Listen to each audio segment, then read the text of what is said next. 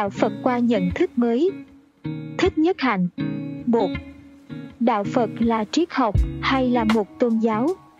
Đạo Phật là gì? Là một triết học, một khoa học, một luân lý hay là một tôn giáo? Cho đến bây giờ vẫn còn rất nhiều người thắc mắc về vấn đề này. Trước mắt tôi là một quyển sách. Nếu bạn hỏi rằng vì sao tôi thấy được cuốn sách đó, tôi sẽ trả lời vì tôi có đôi mắt. Vì có đôi mắt lý ấy ai cũng công nhận. Câu trả lời tuy không sai, nhưng cũng chưa đúng hẳn.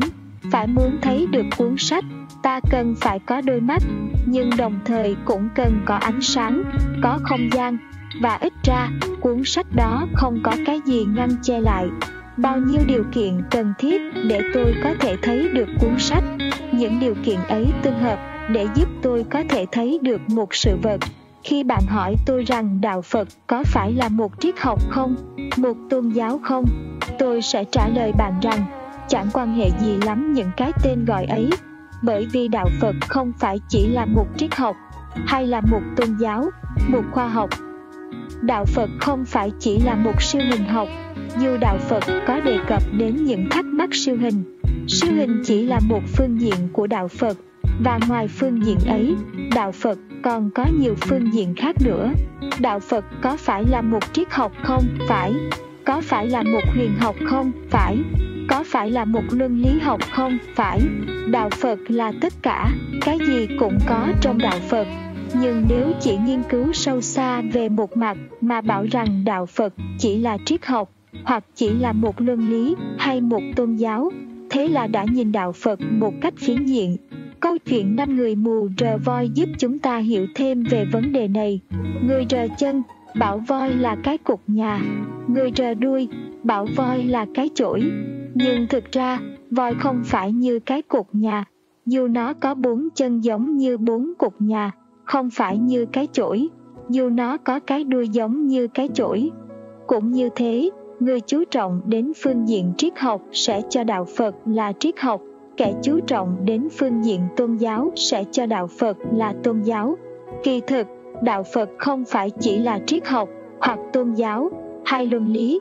Đạo Phật bao gồm tất cả triết học, luân lý, tôn giáo, huyền học có người sẽ bảo rằng đạo Phật tuy không phải chỉ là một triết học, một luân lý, nhưng có thể gọi là một tôn giáo, bởi vì có hình thức đầy đủ của một tôn giáo. Nhưng có nhiều người mà nhất là người Tây phương thấy đạo Phật không thờ phụng một đấng tạo hóa nào, thì lại chủ trương ngược lại rằng Phật giáo không phải là một tôn giáo, mà chỉ là một triết học. Họ nói nếu đạo Phật là một tôn giáo, un religion, thì có gì minh chứng rằng đạo Phật là một chân lý thần khải, Un Revelation. Nguyên lý thần truyền nào làm nền tảng cho sự thành lập tôn giáo này? Câu hỏi đó thường được nêu ra luôn trong giới học giả Tây Phương, nhưng thực ra chẳng có gì quan hệ. Dù ta có gọi đạo Phật là một tôn giáo hay một triết học đi nữa, thì đạo Phật cũng vẫn là đạo Phật. Đạo Phật không vì thế mà thay đổi đi chút nào. Tiếng tôn giáo là một tiếng mới. Trong tam tạng kinh điển ngày xưa, ta không thấy một tiếng nào có nghĩa tương đương. Người đặt ra nghi vấn trên cho rằng tôn giáo thì phải có thần khải, phải có yếu tố thần truyền, thiên liêng. Định nghĩa này có vẻ tạm thời quá. Chúng ta thử mở một cuốn sách từ điển ra và sẽ thấy tôn giáo bằng sự liên lạc giữa người ta với một thượng đế hữu ngã nhưng không phải ai cũng công nhận như thế nếu ta đem hỏi một nhà triết học một tư tưởng gia một nhà huyền học thì ta sẽ thấy mỗi người định nghĩa tôn giáo một cách khác tùy theo sự suy nghĩ và sự hiểu biết của họ. Và trong số các lối định nghĩa sẽ có những định nghĩa không bắt buộc rằng tôn giáo phải là một sự thần khải phải thờ một đấng thượng đế hay phải có một yếu tố linh thiêng. John Stuart Mill bảo, sự chủ yếu của tôn giáo là hướng tất cả mọi xúc cảm và mọi ước muốn của mình một cách nhiệt thành về một đối tượng lý tưởng được xem như siêu tuyệt nhất.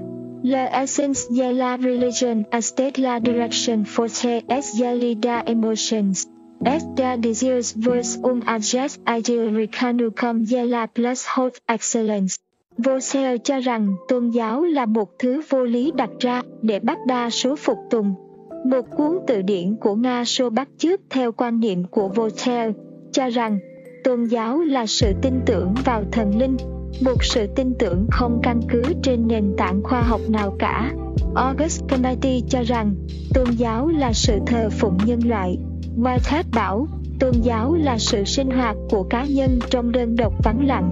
Nếu anh không sinh hoạt trong vắng lặng đơn độc, thì anh không phải là người có tôn giáo.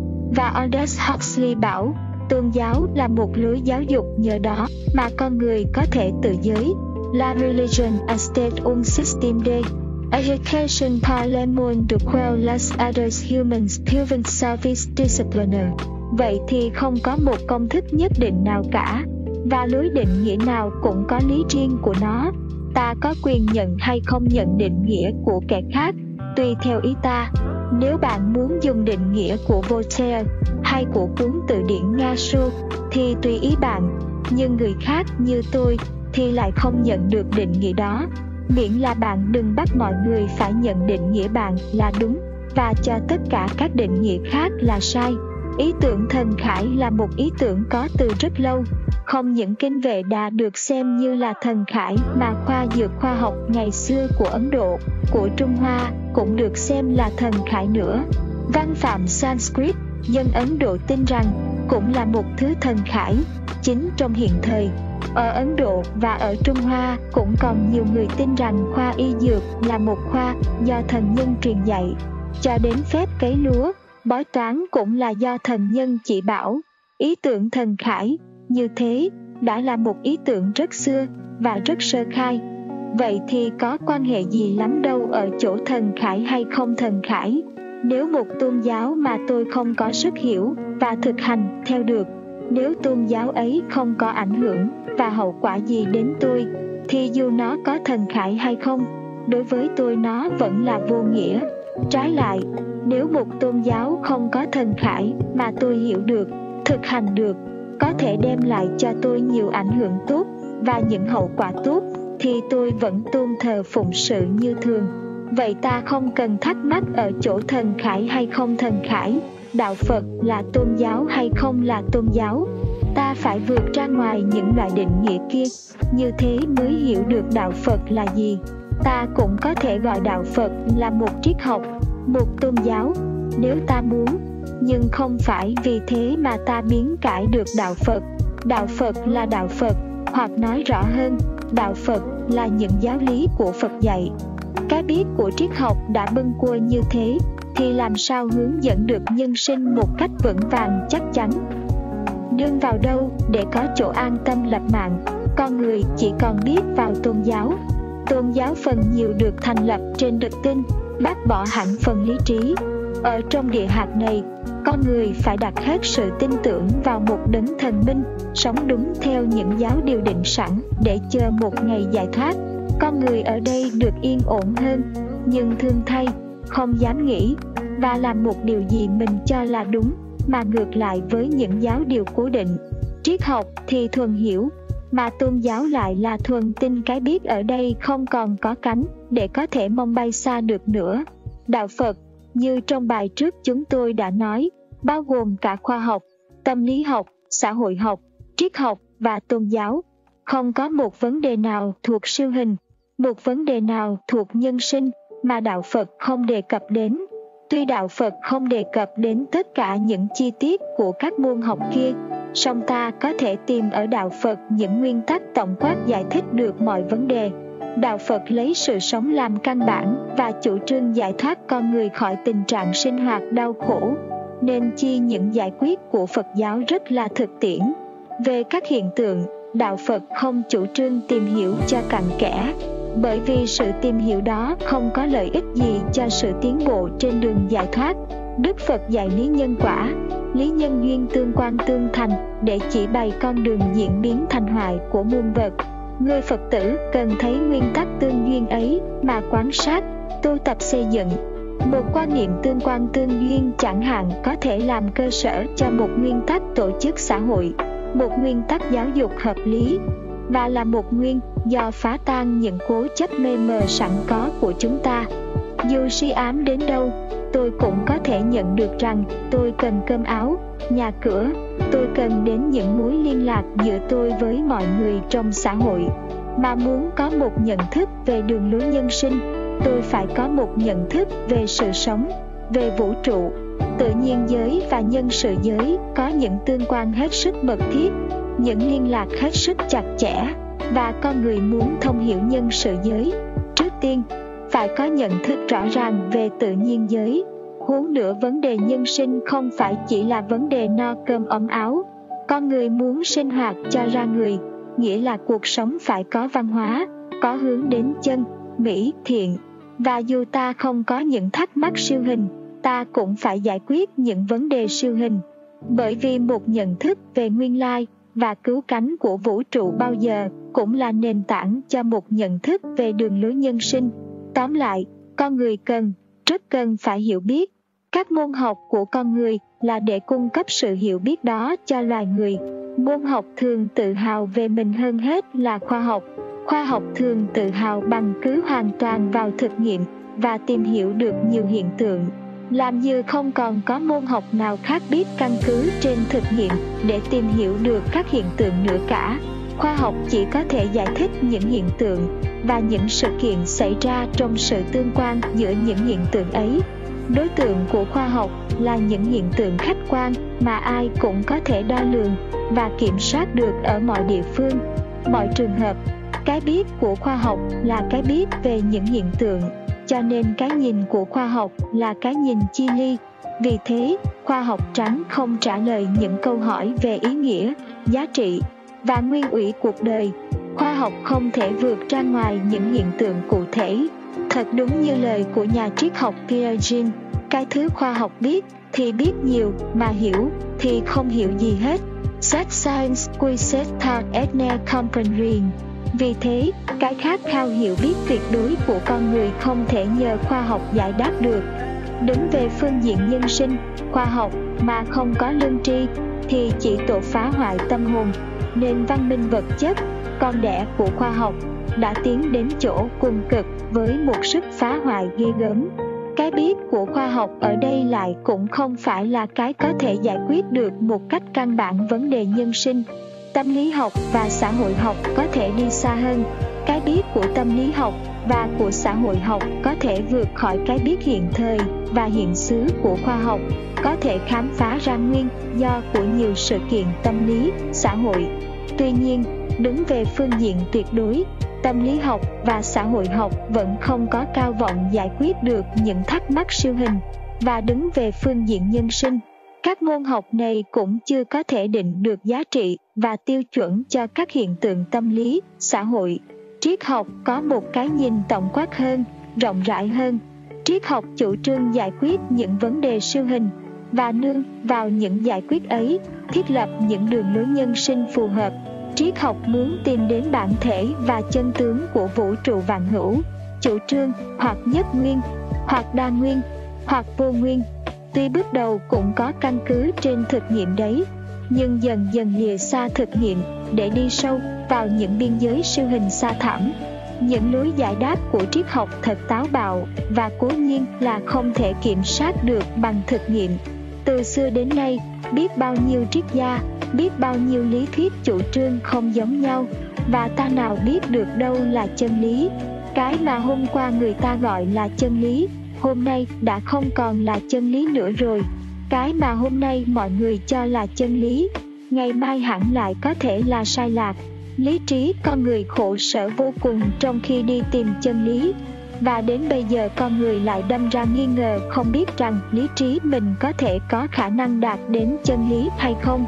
Sự nghi ngờ đó quả đã tố cáo sự kém hèn của cái tri thức nhân loại cái biết của triết học đã bưng cua như thế, thì làm sao hướng dẫn được nhân sinh một cách vững vàng, chắc chắn? Nương vào đâu để có chỗ an tâm lập mạng? Con người chỉ còn biết vào tôn giáo. Tôn giáo phần nhiều được thành lập trên đức tin, bác bỏ hẳn phần lý trí. Ở trong địa hạt này, con người phải đặt hết sự tin tưởng vào một đấng thần minh, sống đúng theo những giáo điều định sẵn để chờ một ngày giải thoát con người ở đây được yên ổn hơn, nhưng thương thay, không dám nghĩ. Và làm một điều gì mình cho là đúng, mà ngược lại với những giáo điều cố định. Triết học thì thuần hiểu, mà tôn giáo lại là thuần tin cái biết ở đây không còn có cánh để có thể mong bay xa được nữa.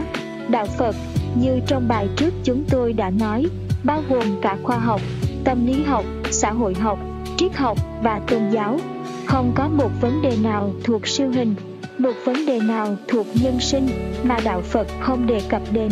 Tuy đạo phật không đề cập đến tất cả những chi tiết của các môn học kia, song ta có thể tìm ở đạo phật những nguyên tắc tổng quát giải thích được mọi vấn đề. Đạo phật lấy sự sống làm căn bản và chủ trương giải thoát con người khỏi tình trạng sinh hoạt đau khổ, nên chi những giải quyết của phật giáo rất là thực tiễn về các hiện tượng. Đạo phật không chủ trương tìm hiểu cho cặn kẽ, bởi vì sự tìm hiểu đó không có lợi ích gì cho sự tiến bộ trên đường giải thoát. Đức phật dạy lý nhân quả. Lý nhân duyên tương quan tương thành, để chỉ bày con đường diễn biến thành hoại của muôn vật. Người phật tử cần thấy nguyên tắc tương duyên ấy mà quan sát, tu tập xây dựng. Một quan niệm tương quan tương duyên chẳng hạn có thể làm cơ sở cho một nguyên tắc tổ chức xã hội một nguyên tắc giáo dục hợp lý. Và là một nguyên do phá tan những cố chấp mê mờ sẵn có của chúng ta. Trong Kinh Bách Dụ, Đức Phật Thích Ca có thuật câu chuyện một người bị tên độc khi thấy người ta bảo rút mũi tên ra thì ngăn lại bảo khoan để tôi hỏi xem ai bắn mũi tên này. Người đó tên họ là chi ở xứ nào và thuốc độc này lấy ở đâu không hiểu ra sao đã nếu dần già tìm hiểu cho hết từng ấy thứ thì thuốc độc đã thấm vào làm cho người ấy chết rồi. Cho nên việc quan hệ là phải nhổ ngay mũi tên và rửa thuốc. Cái biết kia chẳng quan hệ chi. Đức Phật chỉ dạy những cái biết cần thiết để cho con người thoát khổ thôi. Mà những cái biết Phật dạy là những cái biết lớn lao, không phải là những cái biết lạc vặt. Cái biết nào là cái biết lớn lao? Cái biết về sự sinh tử và giải thoát với một trí tuệ giác ngộ, Đức Phật đã đạt đến chân lý tuyệt đối. Nhưng chân lý tuyệt đối ấy phải do mỗi người tự chứng ngộ. Chân lý kia không thể giải bày trên ngôn ngữ văn tự được, vì những thứ này có một giá trị thật kém cỏi. Nếu Phật có giải bày, thì cũng chỉ giải bày được bóng dáng của chân lý và những phương tiện để đi đến chân lý mà thôi. Sự chỉ bày ấy có căn cứ trên sự giác ngộ thấu đạt chứ không phải chỉ là những suy luận siêu hình vẩn vơ như ở triết học. Giáo lý viên giác và duyên nghiệp của Phật dạy chẳng hạn có thể thuyết minh được nguyên ủy của vũ trụ nhân loại và vạch được con đường đi cho nhân loại. Giáo lý duy thức trình bày cặn kẽ những hành tướng và tác dụng của tâm lý con người, chính xác, rành rẽ và sâu xa gấp mấy mươi lần tâm lý học thực nghiệm và còn nguyên tắc tổ chức xã hội nào hợp lý và làm thỏa mãn chúng ta hơn là nguyên tắc tự biến cộng biến của giáo lý duy nghiệp. Con người nương vào giáo lý Phật dạy để tìm hiểu, để thực hành, cải tạo bản thân mình và xã hội mình, để được giải thoát và giác ngộ. Nhưng con người không bị bắt buộc phải tin theo giáo lý ấy một cách mù quáng. Phật dạy, đừng vội tin tưởng một điều gì, dù điều đó là do một vị truyền giáo chỉ dạy phải suy nghĩ kỹ lưỡng trước khi tin, và khi tin, rồi phải cương quyết thực hành để đi đến kết quả. Kinh kalama, nhờ tìm hiểu, thực hành, chứng đạt, con người có thể cởi mở được tất cả những nghi nan, thắc mắc. Từ một quan niệm chính xác quan niệm duy nghiệp về vũ trụ và con người, phật tử đi đến một quan niệm hợp lý về sự sống. Người ta tìm thấy ở đạo phật sự thỏa mãn về lý trí, về tình cảm con người ở đây không bị đè nén. Gò ép, con người ở đây không còn bị thắc mắc nghi nan. Con người ở đây có thể tìm được chỗ an tâm lập mạng. Cái biết của bậc giác ngộ là cái biết cùng khắp, chân chính và cao tột, vô thượng chính biến tri giác. Lời dạy của bậc giác ngộ gọi là giáo pháp. Phật tử tìm hiểu chứng nghiệm chân lý chỉ bày trong giáo pháp ấy, để có thể đi đến cái biết cao tột chân chính kia, mà phá tan mọi thắc mắc. Lòng tin ở đây được lý trí kiểm soát, và cái tri đi đến cứu cánh một lần với cái hành. Đó là nói về phương diện khát khao chân lý. Còn về phương diện nhân sinh, giáo lý bày giải nguyên tắc tổ chức sinh hoạt xã hội, và những phương pháp đào luyện, nên một nhân sách siêu việt, chỉ bày một nếp sống hướng thiện giải thoát kho tàng kinh điển còn đó chúng ta sẽ dần dần tìm học và sẽ thấy rằng cái biết của Phật quả là một cái biết rộng lớn và cao đẹp vô song. 3. Vấn đề đức tin trong đạo Phật Đức Thích Ca có dạy, tin là căn bản của sự thành công và là nguồn gốc của muôn hạnh lành. Nhưng lòng tin của người Phật tử không phải là một lòng tin cuồng nhiệt, sôi nổi, không suy xét. Một đức tin đưa con người đến chỗ thành công quyết không phải là một thứ mê tín. Một tín ngưỡng mù quáng không xây dựng trên lý trí xét đoán là một nguy hại lớn cho đời sống của cá nhân, của gia đình, dân tộc và xã hội. Cái tín ngưỡng sai lầm có thể làm hại tinh thần quần chúng. Sự tín ngưỡng mù quáng không căn cứ trên lý trí xét đoán đã đào luyện và sẽ đào luyện lên những trí óc lười biếng, ỷ lại, nô lệ cho hoàn cảnh, nô lệ cho dục vọng. Một đức tin hỗn tạp, thiếu căn cứ, thường hay đi với sự nương nhờ vào một thế lực phỉnh phờ. Hai thứ ấy nâng nhau, có ảnh hưởng lẫn nhau rất mạnh. Hai thứ ấy cũng đều tạo nên những bộ óc yếu đuối, ỷ lại, thiếu tinh thần tự lập. Do một tin tưởng sai lầm, tinh thần càng ngày càng bị u tối, và sau bức màn thành kiến, con người làm sao trỗi dậy, cường tráng và tự lập cho được. Đạo Phật truyền sang đất Việt đã gần 2, 3 số 05, có thời trực trở huy hoàng, nhưng cũng có thời lu mờ hôn ám. Rực trở huy hoàng hay lu mờ hôn ám chỉ là ở tại đức tin, mê tín đã gây nên cái hình thức tào tạp của đạo Phật của thời cận đại. Có nhiều người tự xưng là tín đồ đạo Phật mà lại có những tín ngưỡng sai lạc hẳn tinh thần Phật giáo. Căn cứ vào hình thức ấy, người ta vội mỉm cười, cho đạo Phật là mê tín, là ý lại thần quyền, là chỉ lo tư lợi, là chán đời, là nhu nhược yếu đuối. Số người chịu khó đi sâu vào tinh thần Phật giáo có được bao nhiêu đâu. Nhiều kẻ mang danh là tín đồ mà sự hiểu biết và hành động trái hẳn giáo lý Phật dạy, phản lại tinh thần từ bi trí tuệ của Phật tổ. Nhận xét bằng một cặp mắt kém nhận xét, nhiều người trông thấy những màu mè ấy vội kết luận rằng đạo Phật chỉ là một đa thần giáo như những đa thần giáo ngày xưa. Phật giáo nước Việt trong mấy thế kỷ vừa qua đã có một hình thức tào tạp. Những hình thức bói xăm, vàng mã, đồng bóng họp chung lại gọi là đạo.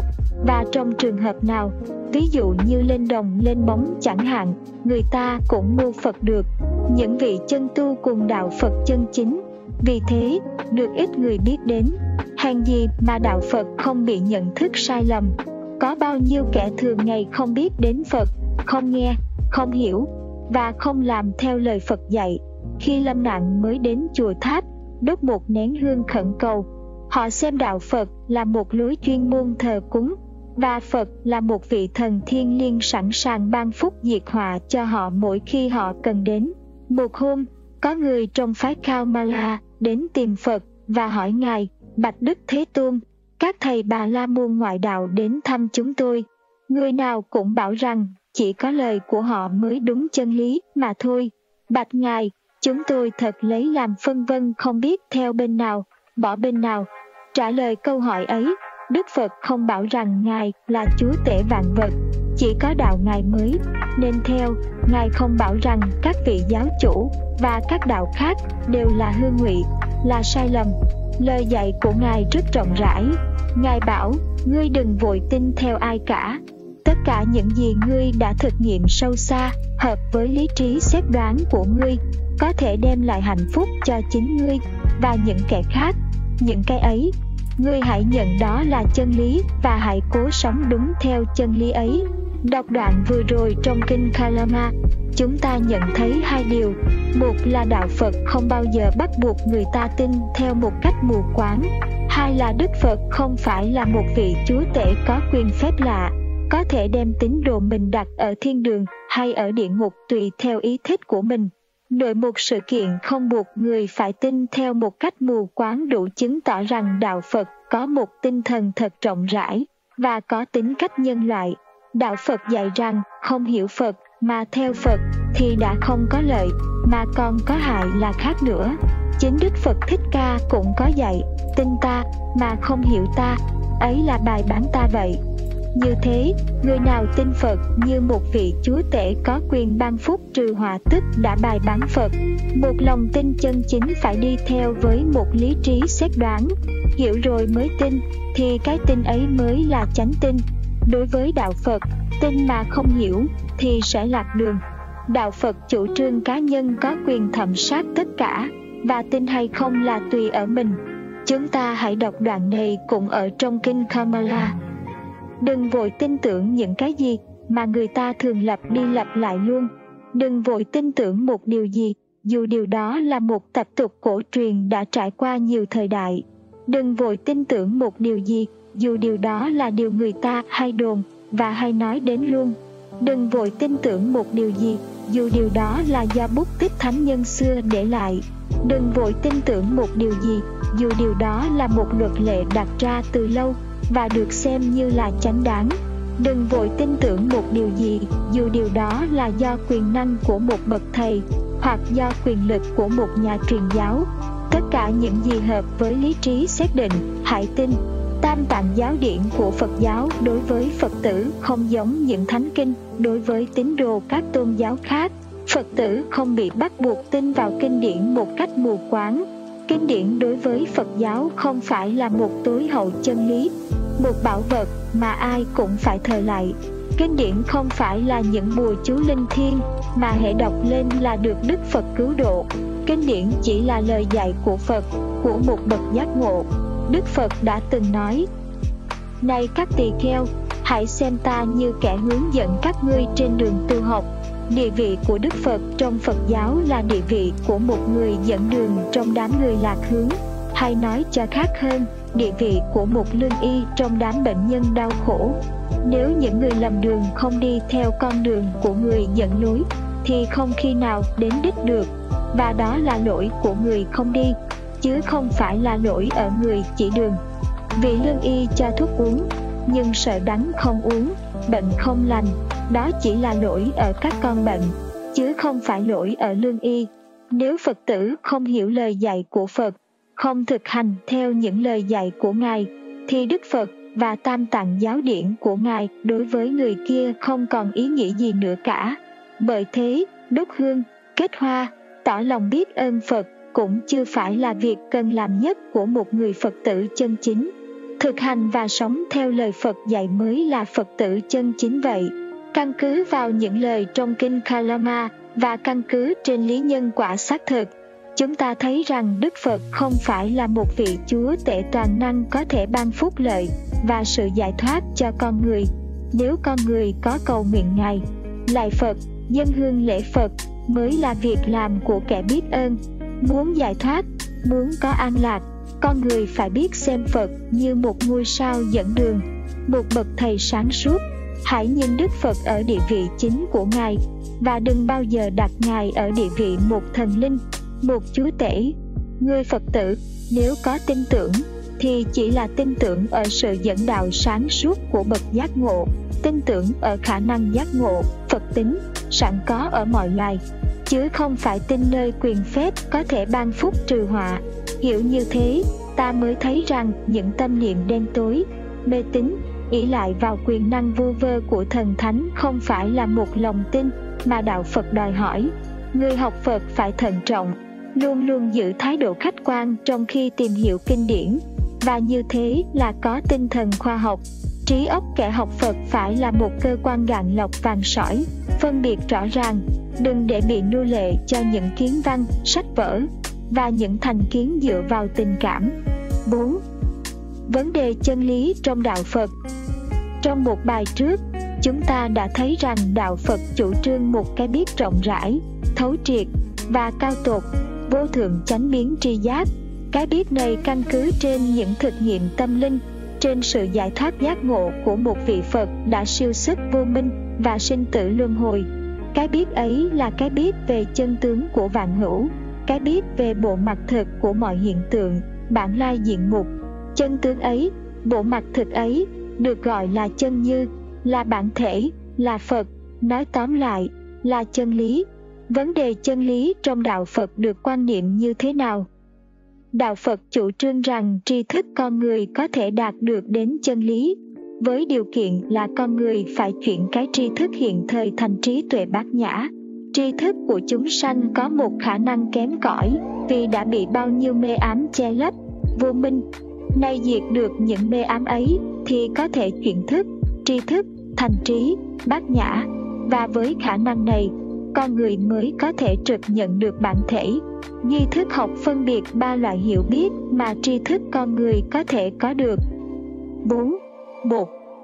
Sự hiểu biết bằng hiện lượng Lượng tức là sự phân biệt, so đo, hiểu biết. Hiện lượng là cái biết trực tiếp những sự vật trong thời gian hiện tại và không gian hiện tại. Sự hiểu biết này không cần trải qua một trung gian suy luận. Tôi thấy trước mặt tôi có một cuốn từ điển. Cái thấy ấy là hiện lượng, khả năng nhận thức trực tiếp không cần suy nghĩ. Có thể tạm xem như là một lối trực giác được, nhưng có trường hợp hiện tượng đúng và có trường hợp hiện tượng sai thấy sợi dây cho nó là sợi dây đó là chân hiện lượng hiện lượng đúng thấy sợi dây hoảng hốt cho là con rắn ấy là tờ hiện lượng hiện lượng sai tờ nghĩa là tương tự như đúng nhưng kỳ thật là sai lầm 4. 2. Sự hiểu biết bằng tỷ lượng Tỷ đây có nghĩa là so sánh, suy luận, đối chiếu. Nếu ta hỏi chiều mai có thể có mưa không thì hiện lượng của ta không trả lời được, vì nó chỉ có thể biết được việc trong hiện thời và hiện xứ.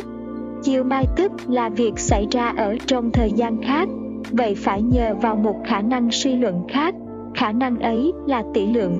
Cũng như khi tôi hỏi, có gì trong lòng trái đất không thì hiện lượng của tôi cũng không thể trả lời. Vì việc ở đây không phải là việc ở hiện xứ, không thể nhận biết được nếu không có tác dụng suy luận. Vì thế phải cần dùng tỷ lượng sau bức tường kia có gì mà khói lên? Tỷ lượng trả lời rằng có lửa. Bởi về nó suy luận có khói tức là phải có lửa. Nếu sau bức tường mà có một đống lửa thực thì gọi là chân tỷ lượng, tỷ lượng đúng. Còn nếu sau bức tường có một vật khác không phải lửa, nhưng cũng có thể làm nguyên nhân cho khói, như một chiếc xe hơi rồ máy chẳng hạn, thì gọi là tợ tỷ lượng, tỷ lượng sai, hiện lượng tuy chỉ cần nhận thức những sự vật ở hiện thời và hiện xứ nhưng vẫn cứ bị sai lầm luôn luôn. Tỷ lượng vì phải suy đạt đến những cái ở thời gian khác và ở địa phương khác nên lại dễ bị sai lầm hơn nữa do đó, sự suy tư trắc đạt của tỷ lượng thường dẫn ta đi xa sự thực một cách đáng sợ. Các nghi vấn lớn lao về cuộc đời, về bản thể, đã không thể giải quyết nhờ hiện lượng, thì cố nhiên phải nhờ tỷ lượng. Nhưng tỷ lượng thường dẫn ta đến những biên giới siêu hình xa lăng lắc và thường biến ảo không lường. Ngọc hoàng, thượng đế, nam tào, bắc đẩu, táo quân, phạm thiên v v đều là những sản phẩm của tỷ lượng. Trong phạm vi thực nghiệm, tỷ lượng còn tỏ ra lắm lúc sai lầm, huống hồ là khi đã vượt ra ngoài thực nghiệm. Đôi cánh tự do và táo bạo của tỷ lượng đưa ta đi cùng khắp nhưng khi trở về chỉ đem lại những giải thuyết khó tin khó nhận. Thế cho nên tỷ lượng trong rất nhiều trường hợp đã là tờ tỷ lượng, và con người không thể nương vào đấy để đi tìm chân lý vậy thì do đâu mà tri thức của chúng sanh không thể tìm đến chân lý? Chính là do ở tợ hiện lượng và tợ tỷ lượng. Nhưng tại sao tri thức chúng sanh lại không thuần là chân hiện lượng, chân tỷ lượng, mà lại có xen vào tợ hiện lượng và tợ tỷ lượng? Đạo phật chủ trương, vì có một yếu tố mê mờ, si ám đã gây nên những thứ tợ đó. Thứ mê mờ si ám kia được gọi là vô minh avajya các bậc giác ngộ là những người đã phá trừ được vô minh tiêu diệt được tờ hiện lượng và tờ tỷ lượng phát triển đến cùng cực chân hiện lượng và chân tỷ lượng. Hai khả năng sau này sau khi vô minh đã bị trừ diệt có thể đạt đến trạng thái sáng suốt cao nhất của nó là bát nhã trí prana, để có thể trực nhận được chân lý vạn hữu. Các bậc giác ngộ sau khi chứng đạt chân lý liền nghĩ đến việc giảng giải cho người chưa chứng đạt. Nhưng chân lý tuyệt đối không thể dùng một khí cụ tầm thường kém cỏi là ngôn ngữ, để có thể thuyên giải, thuyên minh. Thế cho nên dù các bậc giác ngộ có thuyên giải, thì cũng có thể thuyên giải được ảnh hưởng của chân lý và phương pháp đạt đến chân lý. Chứ không thể thuyên giải bản thân của chân lý được. Ảnh tượng của chân lý chỉ là một phương tiện để chỉ bày chân lý, chứ không phải là chân lý chúng sanh phải nương vào ảnh tượng ấy để tìm dần đến chân lý bằng học tập, bằng thực hành. Tuy chưa phải là bản thân chân lý, nhưng ảnh tượng kia cũng vượt khỏi những hình bóng tưởng tượng trắc đạt sai lầm, những vọng tưởng điên đảo về chân lý của tờ tỷ lượng. Vì thế, chân lý không nằm trong kinh điển, và kinh điển chỉ là phương tiện chỉ bày chân lý, cho nên đức phật có dạy, chân lý là mặt trăng giáo lý của ta là ngón tay chỉ mặt trăng. Đừng lầm ngón tay ta là mặt trăng vậy. Nếu y theo kinh điển để giải nghĩa, để tìm chân lý trong những dòng chữ, thì đó chính là chỉ biết nhìn ngón tay mà chưa biết nhìn mặt trăng. Nhưng rời bỏ hẳn kinh điển đi, thì lại có thể rơi vào những điên đảo vọng tưởng của tờ tỷ lượng.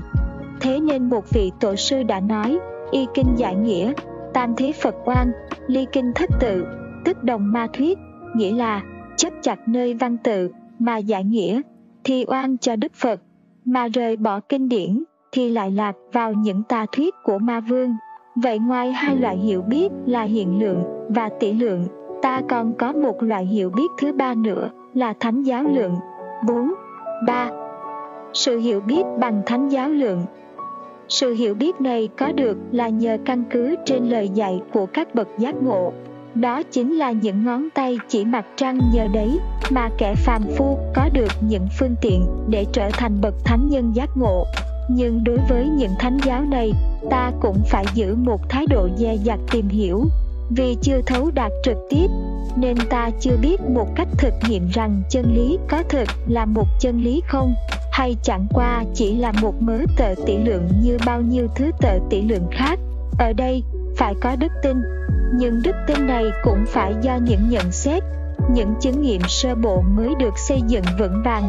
Ví như trong khi con người đang cố chấp vạn vật là thường, có bản ngã, mà nghe Phật dạy một chân lý gồm có chủ trương vô thường vô ngã, thì con người phải kiểm soát lại xem có thực rằng vạn vật là vô thường vô ngã hay chăng. Nếu thực thì đó có thể là một trong những căn bản cho đức tin vậy ta lấy thêm một thí dụ trong câu chuyện giả đặt sau đây. Một vùng kia, người ta mắc bệnh truyền nhiễm. Một bác sĩ đến nghiên cứu chứng bệnh và trị lành được nhiều người. Chứng bệnh dần dần bớt hoành hành trong vùng đó. Một bác nhà quê đến thăm bác sĩ. Bác sĩ vốn là một nhà vi trùng học đại tài, bảo bác nhà quê của chúng ta rằng có những sinh vật nhỏ hết sức, đến nỗi mắt trần l o nu, không thể trông thấy được những sinh vật ấy phá hoại cơ thể con người và làm ra nhiều bệnh truyền nhiễm rất nguy hại như bệnh lao, bệnh dịch, bệnh đậu mùa. Khó tin quá, bác nhà quê lắc đầu. Tin sao được khi mình chưa nghe ai nói đến một chân lý kỳ quái như thế bao giờ? Nếu tin ngay thì là mê tín đấy, dù là tin đúng. Mà không tin thì không làm sao thấy được sự thực thấy vi trùng. Kỳ thực, bác sĩ vốn là một nhà có thực học sự thực kia vi trùng làm bệnh ông thấy rất rõ ràng, nhưng chẳng biết làm sao cho bác nhà quê tin. Ông bèn cắt nghĩa một cách tạm tạm, phương tiện, rằng những con vi trùng ấy nó như cái móc câu, hay là cái phết. Nhưng sự thực ấy của nhà bác học nói ra, đối với bác nhà quê là siêu hình quá, khó tin quá. Con trùng gì mà như cái móc câu, như cái phết? Con trùng gì mà lại không trông thấy được? Không trông thấy được, mà lại biết như cái phết, như cái móc câu. Trước kia, bác nhà quê cho rằng bệnh là do ma quỷ, la sát làm hại. Ma quỷ, la sát chính là vọng tưởng điên đảo, là sản phẩm của tờ tỷ lượng. Này vi trùng móc câu là thánh giáo lượng. Bác nhà quê có thể tin được cái chân lý vi trùng móc câu này chăng? Ban đầu thì nghi, nhưng sau xét nghiệm lại bác thấy có những điểm sự thực làm bác có thể tin được. Trước khi bác sĩ đến, người ta đã cung cấp trừ tà trừ quỷ nhiều, sao bệnh không bớt hoành hành? Sao bác sĩ chích thuốc cho ai? Thì người ấy khỏi, bác sĩ học giỏi hơn, thông thái hơn mình, ai chối cãi được điều ấy? Nếu không biết rõ, nếu phỏng đoán mù mờ, thì cái chân lý vi trùng mốc câu kia làm sao có thể làm nền tảng cho một thứ thuốc hay được? Hơn nữa được nghe lời giảng giải về vi trùng về kính hiển vi bác nhà quê đã thấy hợp mắt lắm rồi. Vì thế bác nhà quê tin, nhưng tin chưa đủ, phải thấy cho được mới nghe. Bởi vì nếu có tin thì chỉ tưởng tượng được nó mà thôi. Nhưng làm sao mà tưởng tượng, bác nhà quê quyết được nhìn qua kính hiển vi, và sau khi lao tâm khổ tứ nhiều phen, mới thấy được các chân lý vi trùng. Bây giờ là một sự nhận thức trực tiếp, và ống kính kia quả là bác nhà trí, là vô thượng chính biến tri giác vậy. Bác nhà quê không thỏa mãn với lời mô tả của bác sĩ, muốn được thấy vi trùng một cách trực tiếp. Bác biết rằng tưởng tượng theo lời mô tả của bác sĩ thì tuy không còn sai như khi bác vọng tưởng quỷ quái la sát nữa, nhưng cũng vẫn chưa đúng hẳn.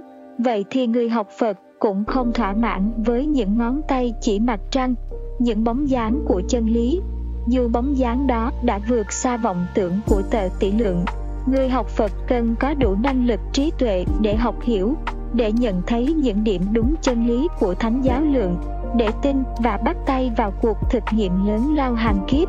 Cuộc thực nghiệm mà Thái tử Tất Đạt Đa đã hoàn thành một cách vẻ vang và rực rỡ dưới cội Bồ Đề. 5. Vấn đề khổ vui trong Đạo Phật Trong bài thuyết pháp đầu tiên tại vườn Lộc Uyển, Đức Phật Thích Ca giảng dạy giáo lý tứ đế và có đề cập đến vấn đề khổ cùng phương pháp diệt khổ. Danh từ Rakham Arya Samhita thường được các nhà học giả dịch là khổ đế, là chân lý về sự khổ thành thử mọi người cứ an trí rằng đạo Phật chủ trương cuộc đời chỉ toàn là khổ đau.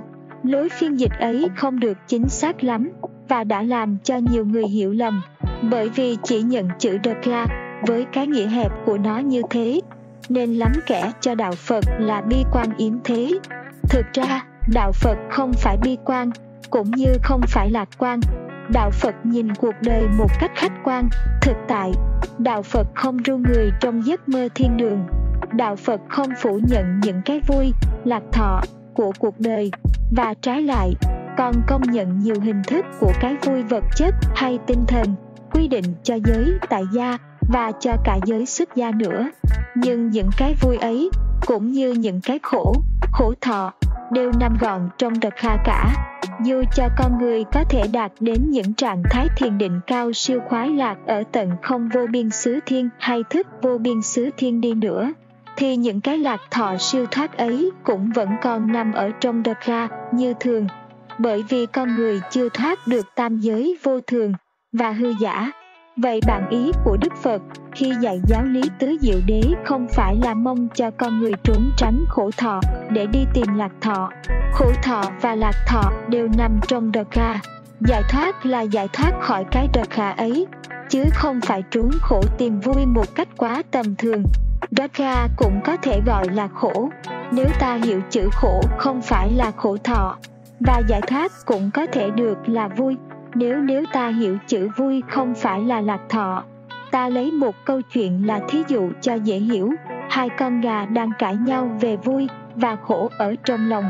Chúng đàm luận về cái ngon, dở của những lúa ngô mà người ta đem tới cho chúng ăn và cho rằng ăn ngô là vui, ăn thóc là khổ về Về, nhưng chúng không biết rằng một lát nữa chúng sẽ bị đem đi làm thịt cái vui và cái khổ mà chúng ta đang bàn ấy chỉ là thứ vui khổ trong lòng, một thứ vui khổ giả ảo, không đáng gọi là vui khổ.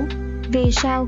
Chúng nó sắp bị ăn thịt, gọi là vui khổ những cái mỏng manh chốc lát ở trong lòng. Thì có nghĩa lý gì?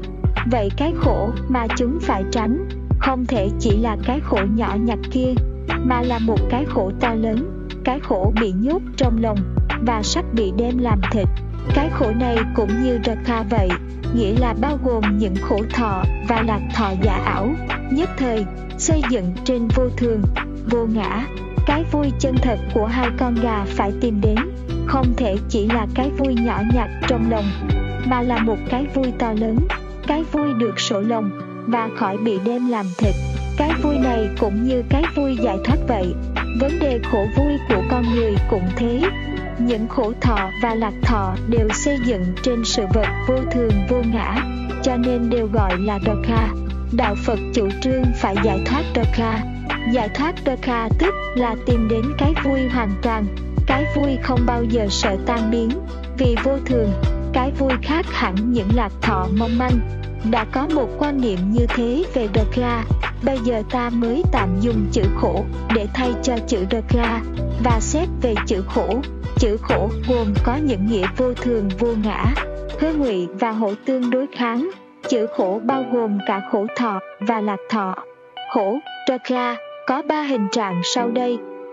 Khổ khổ Dakha Dakha hoại khổ và Paramana Dakha và hành khổ Sankhara Dakha. Tất cả những khổ thọ của kiếp sống như sinh, già, bệnh, chết, ghét nhau mà bị gần nhau, yêu nhau mà bị xa nhau, gương muốn mà không được tọa nguyện. Tóm lại những đau khổ về thể xác và tâm linh đều được liệt vào loại khổ khổ, Dakha bằng khổ thọ. Những cảm giác lạc thọ của đời sống không thể nào còn mãi được, vì thế đều rất vô thường. Trước sau, chúng cũng tan mất. Khi chúng tan mất thì phát sinh một khổ thọ. Vậy sự chuyển biến diệt hoại này, nguyên do của khổ khổ, cũng nằm trong Dakha và được liệt vào hạng hoại khổ, Dakha bằng biến hoại. Hình trạng thứ ba là hành khổ, quan hệ hơn nhiều. Ở đây, chúng ta phải tìm hiểu thế nào là một chúng sinh, một cá nhân hay một cái ta. Theo đạo Phật, cái mà con người gọi là cái ta, le moi ấy, vốn là sự tổng hợp của năm uẩn, ngũ uẩn, lesson conhos, Phật dạy. Tóm lại, ngũ uẩn là khổ. Sankithin Tapakupadan Kafonda Dakha Cần phải hiểu rằng, ngụ uẩn và khổ, Dakha, không phải là hai việc khác nhau. Chính ngụ uẩn là Dakha vậy, Bận có nghĩa là những yếu tố của sinh tử, ngăn che chân lý. Bận thứ nhất là vật chất, gọi là sắc uẩn, Rukat Khanha. Trong sắc uẩn, có bốn yếu tố gọi là tứ đại chủng và những chuyển hóa vật do bốn yếu tố ấy cấu thành. Bốn yếu tố đó là Yếu tố cứng Elements D solidate Yếu tố lưu động Elements diffuse Yếu tố năng lực Energy và Yếu tố chuyển động Mobilize Trong Đại Tạng Trung Hoa, người ta thường gọi tạm là địa, thủy, hỏa, phong. Trong những chuyển hóa vật Uras của tứ đại chủng, ta thấy có ngũ căn, năm cảm quan, ngũ trần, đối tượng của năm cảm quan ấy. Tóm lại, tất cả vật chất đều nằm trong sắc uẩn. Bận thứ hai là cảm giác, gọi là thọ uẩn, Vedanat Khanha. Thọ uẩn gồm những cảm giác vui, khoái lạc, khổ, đau khổ và không vui không khổ, xả thọ, phát sinh do sự tiếp xúc giữa cảm quan và ngoại cảnh. Bận thứ ba là tri giác, gọi là tượng uẩn, Sanat Khanha. Tượng quẩn là những tri giác của con người khi giác quan và ý thức tiếp xúc ngoại cảnh. Bận thứ tư là sự suy tư tác động của tâm lý, gọi là hành quẩn, Sankhasa konha.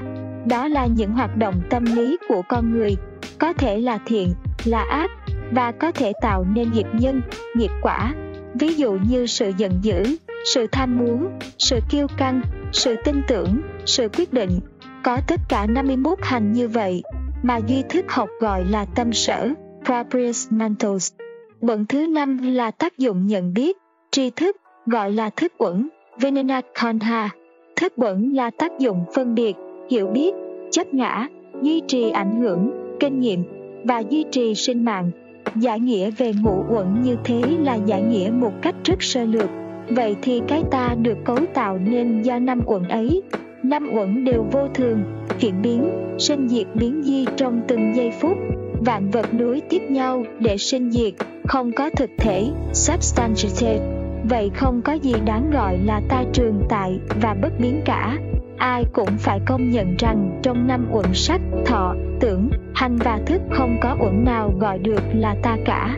Nhưng khi năm uẩn ấy, gồm có hai phần vật chất, sắc pháp và tinh thần, tâm pháp, tương quan, tương duyên, tác động và hòa hợp lẫn nhau thành như một cá thể sinh lý tâm lý ta liền có ý tưởng về một cái ta trường tồn bất biến ấy chẳng qua chỉ là một sự mê lầm cố chấp mà duy thức học gọi là ngã si và ngã kiến. Năm uẩn kia chính là bản thân của Dakla, của khổ, và ở đây, ngũ uẩn được gọi là hành khổ, Dakla bằng ngũ uẩn vô ngã. Lời giải thích về khổ đế này chẳng khác gì lối biện giải về giáo lý vô thường vô ngã. Lý vô thường vô ngã là một lý rất thực, đúng với những xét nghiệm của mọi người. Không phải vì thấy vạn vật là vô thường vô ngã mà tất cả những người Phật tử đều sinh ra buồn rầu chán nản. Trái lại, một Phật tử có được nhận thức và chứng nghiệm được lý vô thường vô ngã là một người sung sướng nhất đời. Người ấy sẽ nhìn cuộc đời với đôi mắt bình tĩnh, an lạc. Sự thanh hại sinh diệt của vạn vật không lay chuyển được tâm hồn người, không làm cho người phải đau khổ, lo lắng, buồn chồn, băn khoăn, thắc mắc. Đức Phật và các vị đệ tử chứng ngộ thường có một nét mặt trầm tĩnh, tươi vui, an lạc. Nụ cười bất diệt của các pho tượng ngày xưa đã nói lên được những cái vui an nhiên giải thoát ấy. Trên phương diện nhân sinh, Đạo Phật không dạy người chỉ rời bỏ khổ thọ, mà đi tìm lạc thọ, nhất là thứ lạc thọ do dục vọng gây nên. Cũng không phải Đạo Phật chủ trương rằng lạc thọ cũng chỉ là khổ thọ. Đạo Phật chỉ dạy con người diệt trừ những nguyên nhân gây nên khổ thọ. Những khoái lạc dục vọng cũng là nguyên nhân gây nên khổ thọ. Diệt dục vọng, thêm từ bi để làm vơi bớt đau khổ của kiếp sống nhưng mục đích cao cả của đạo Phật phải là được giải thoát, nghĩa là chứng nghiệm được lý vô thường vô ngã, thoát ra ngoài những ràng buộc và luân lạc của sự vật đang thành hoại biến dị và nhìn những thành hoại ấy với một tâm trạng an lạc, hồn nhiên. 6. Vấn đề giải thoát trong đạo Phật Giải thoát nghĩa là cởi mở những dây ràng buộc mình vào một hoàn cảnh đau khổ nghịch ý. Niết bàn Nirvana của đạo Phật không phải là một cõi thiên đàng như nhiều người lầm tưởng. Người ta thường cho rằng tu học là cốt để được giải thoát khỏi cuộc đời này và khi chết được đưa vào một thế giới đẹp đẽ, đầy đủ những lạc thú, không sợ một khổ đau nào xâm chiếm. Thế giới đẹp đẽ ấy gọi là cực lạc hoặc là niết bàn. Thật không có gì lầm lạc hơn nữa đạo phật chủ trương vạn vật vô thường và vô ngã, và vì thế, không bao giờ công nhận có một sự tồn tại bất biến của một thế giới. Dù thế giới ấy là thế giới cực lạc, cuộc sống là gì là một dòng biến chuyển. Vì có biến chuyển, nên mới có sinh diệt thành hoại. Mà có sinh diệt thành hoại tức là có thời gian. Ý niệm về thời gian không thể nào tách biệt khỏi ý niệm biến chuyển. Nếu không có biến chuyển không có thời gian thì sẽ không có sự sống. Ta thử tưởng tượng thời gian ngừng hẳn lại, vạn vật im lìm, bất biến bất động. Không thể nào có sự sống được. Sự tồn tại im lìm này là một cái chết hoàn toàn.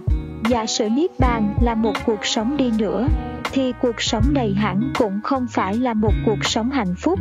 Vì đã là một cuộc sống tất nhiên phải là một dòng biến chuyển. Mà đã có biến chuyển là có thành hoại, có sinh diệt, có đau khổ. Nếu Niết Bàn không phải là một cảnh giới, một cuộc sống, thì là gì? Về vấn đề này, lắm nhà học giả nghiên cứu chưa đến nơi đến chốn, đã vội kết luận rằng Niết Bàn là một trạng thái diệt hoại, hư vô. Nói như thế, tuy họ tỏ ra đã hiểu Niết Bàn không phải là một cảnh giới cực lạc, nhưng họ cũng lại tỏ ra rằng họ chưa hiểu Niết Bàn là gì. Bảo Niết Bàn là diệt hoại, hư vô, lại bảo rằng Niết Bàn là một trạng thái, atet, thì có nghe được không? Trạng thái là gì? Tạm cho là tình trạng đi. Nhưng tình trạng của cái gì? Có phải là của một cá vật nào đó không? Nếu thế cái trạng thái này cũng luôn luôn chuyển biến, vì không có cá vật nào mà không chuyển biến. Còn nếu là sự diệt hoại, sự hư vô, thì làm gì có trạng thái mà gọi là trạng thái diệt hoại, hư vô. Cho nên bảo rằng Niết Bàn là một trạng thái thì không đúng. Chữ Niết Bàn vốn là do tiếng Phạn Nirvana, có thể dịch là diệt độ, là giải thoát. Cần có một câu giải thích để khỏi hiểu lầm. Diệt độ không có nghĩa là một sự tiêu diệt hoàn toàn thành hư vô như các học giả Tây Phương lầm tưởng. Diệt đây có nghĩa là sự chấm dứt của dòng nhân quả nghiệp báo. Độ có nghĩa là qua khỏi dòng mê mờ, để lên bờ giác ngộ giải thoát. Đạo Phật chủ trương rằng sự sống của một chúng sinh là một dòng biến chuyển liên tục theo đại nhân quả tiếp nối của ngũ uẩn. Động cơ của dòng sống ấy là ham muốn, là dục vọng, còn ham muốn, còn dục vọng là còn sự sống, còn luân hồi sinh tử. Cũng như còn dầu còn mất thì đèn còn cháy vậy. Khi dục vọng tiêu diệt dòng biến chuyển của ngũ uẩn sẽ dừng lại và hết sinh diệt. Lúc bấy giờ niết bàn hiển hiện niết bàn là sự hiển hiện của bản thể sáng suốt màu nhiệm, hoặc nói cho khác hơn, là sự thể nhập vào bản thể vô biên trong sáng của một chúng sinh giải thoát. Niết bàn có hai thứ, niết bàn hữu dư y và niết bàn vô dư y. Một chúng sinh được giải thoát, song còn thân mạng, và còn hoàn cảnh tồn tại, sinh hoạt với thân mạng ấy, và hoàn cảnh ấy, mà vẫn an nhiên, giải thoát, vẫn không bị sự vật lung lạc kéo lôi theo đà lo sợ đau buồn. Như thế là niết bàn hữu dư y. Khi thân mạng và hoàn cảnh hết tồn tại, thì sự thể nhập bản thể được thực hiện. Đấy là vô dư y niết bàn, không có sinh tử, không có khổ đau. Vì vô dư y niết bàn không phải là một cuộc sống có sinh diệt, vô dư y niết bàn là bản thể thường còn bất sinh bất diệt của vạn loại hữu tình và vô tình, không thể dùng ngôn ngữ để hình dung trí thức để quan niệm. Tuy nhiên, từ niết bàn vô dư y có thể hiện ra diệu dụng màu nhiệm, hóa thân của các đức phật. Các vị bồ tát đều là những biến hiện tùy duyên của các bậc giải thoát an trú trong vô dư y niết bàn. Ở quả vị phật, có hai loại trí tuệ, một loại là vô phân biệt trí, cùng với bản thể chân như an trú, không phân biệt đối tượng và chủ thể một loại là sai biệt trí, có khả năng nhận thức các hiện biến nhiệm màu của bản thể thường trú, tức là thế giới hiện tượng. Nhận thức như thế đó để hóa độ, để hoàn thành bản nguyện độ sanh. Thế giới hiện tượng là thế giới diệu dụng biến hóa của thế giới bản thể. Nhưng vì vô minh che lấp, chúng sinh nhìn thế giới ấy như một thế giới khổ đau, đen tối, vì đã đem ác nghiệp của mình để hòa hợp vào đó hoặc nói khác hơn, vì đã có một nhận thức sai lạc lấn lát phần chủ quan đen tối, mang một cặp kính ác nghiệp. Chúng sinh nhìn thế giới hiện tượng màu nhiệm kia thành một thế giới đau thương, và với ác nghiệp mình, lăn lộn trong thế giới đau thương rất chủ quan ấy.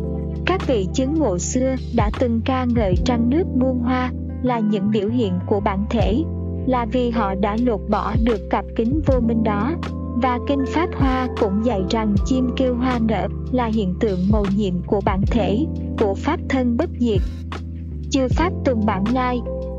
Thường tự tịch diệt tướng xuân đáo bách hoa khai. Hoàng oanh đề liệu thượng. Dịch. Các hiện tượng xưa nay. Bản tính thường vắng lặng, xuân đến trăm hoa mừng. Banh vàng ca liệu thắm vậy bản thể của các hiện tượng vốn là chân như sáng suốt không sinh diệt, là niết bàn. Vậy niết bàn là qua bờ bên kia, là giải thoát, là chấm dứt sinh tử. Nhưng chỉ là chấm dứt sự sinh tử, mà chủ thể sinh tử là bị động. Một chúng sinh giải thoát, có niết bàn, có thể an nhiên sinh hoạt trong sinh tử, mà vẫn không thấy có sinh tử. Khổ đau, vẫn có trong tay một khả năng màu nhiệm, tự do sinh diệt, tự do an trụ, tự do niết bàn.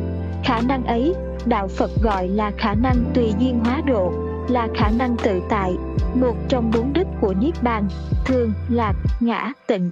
Tự tại là ngã vậy. Ở đây cũng cần giải thích chữ phật.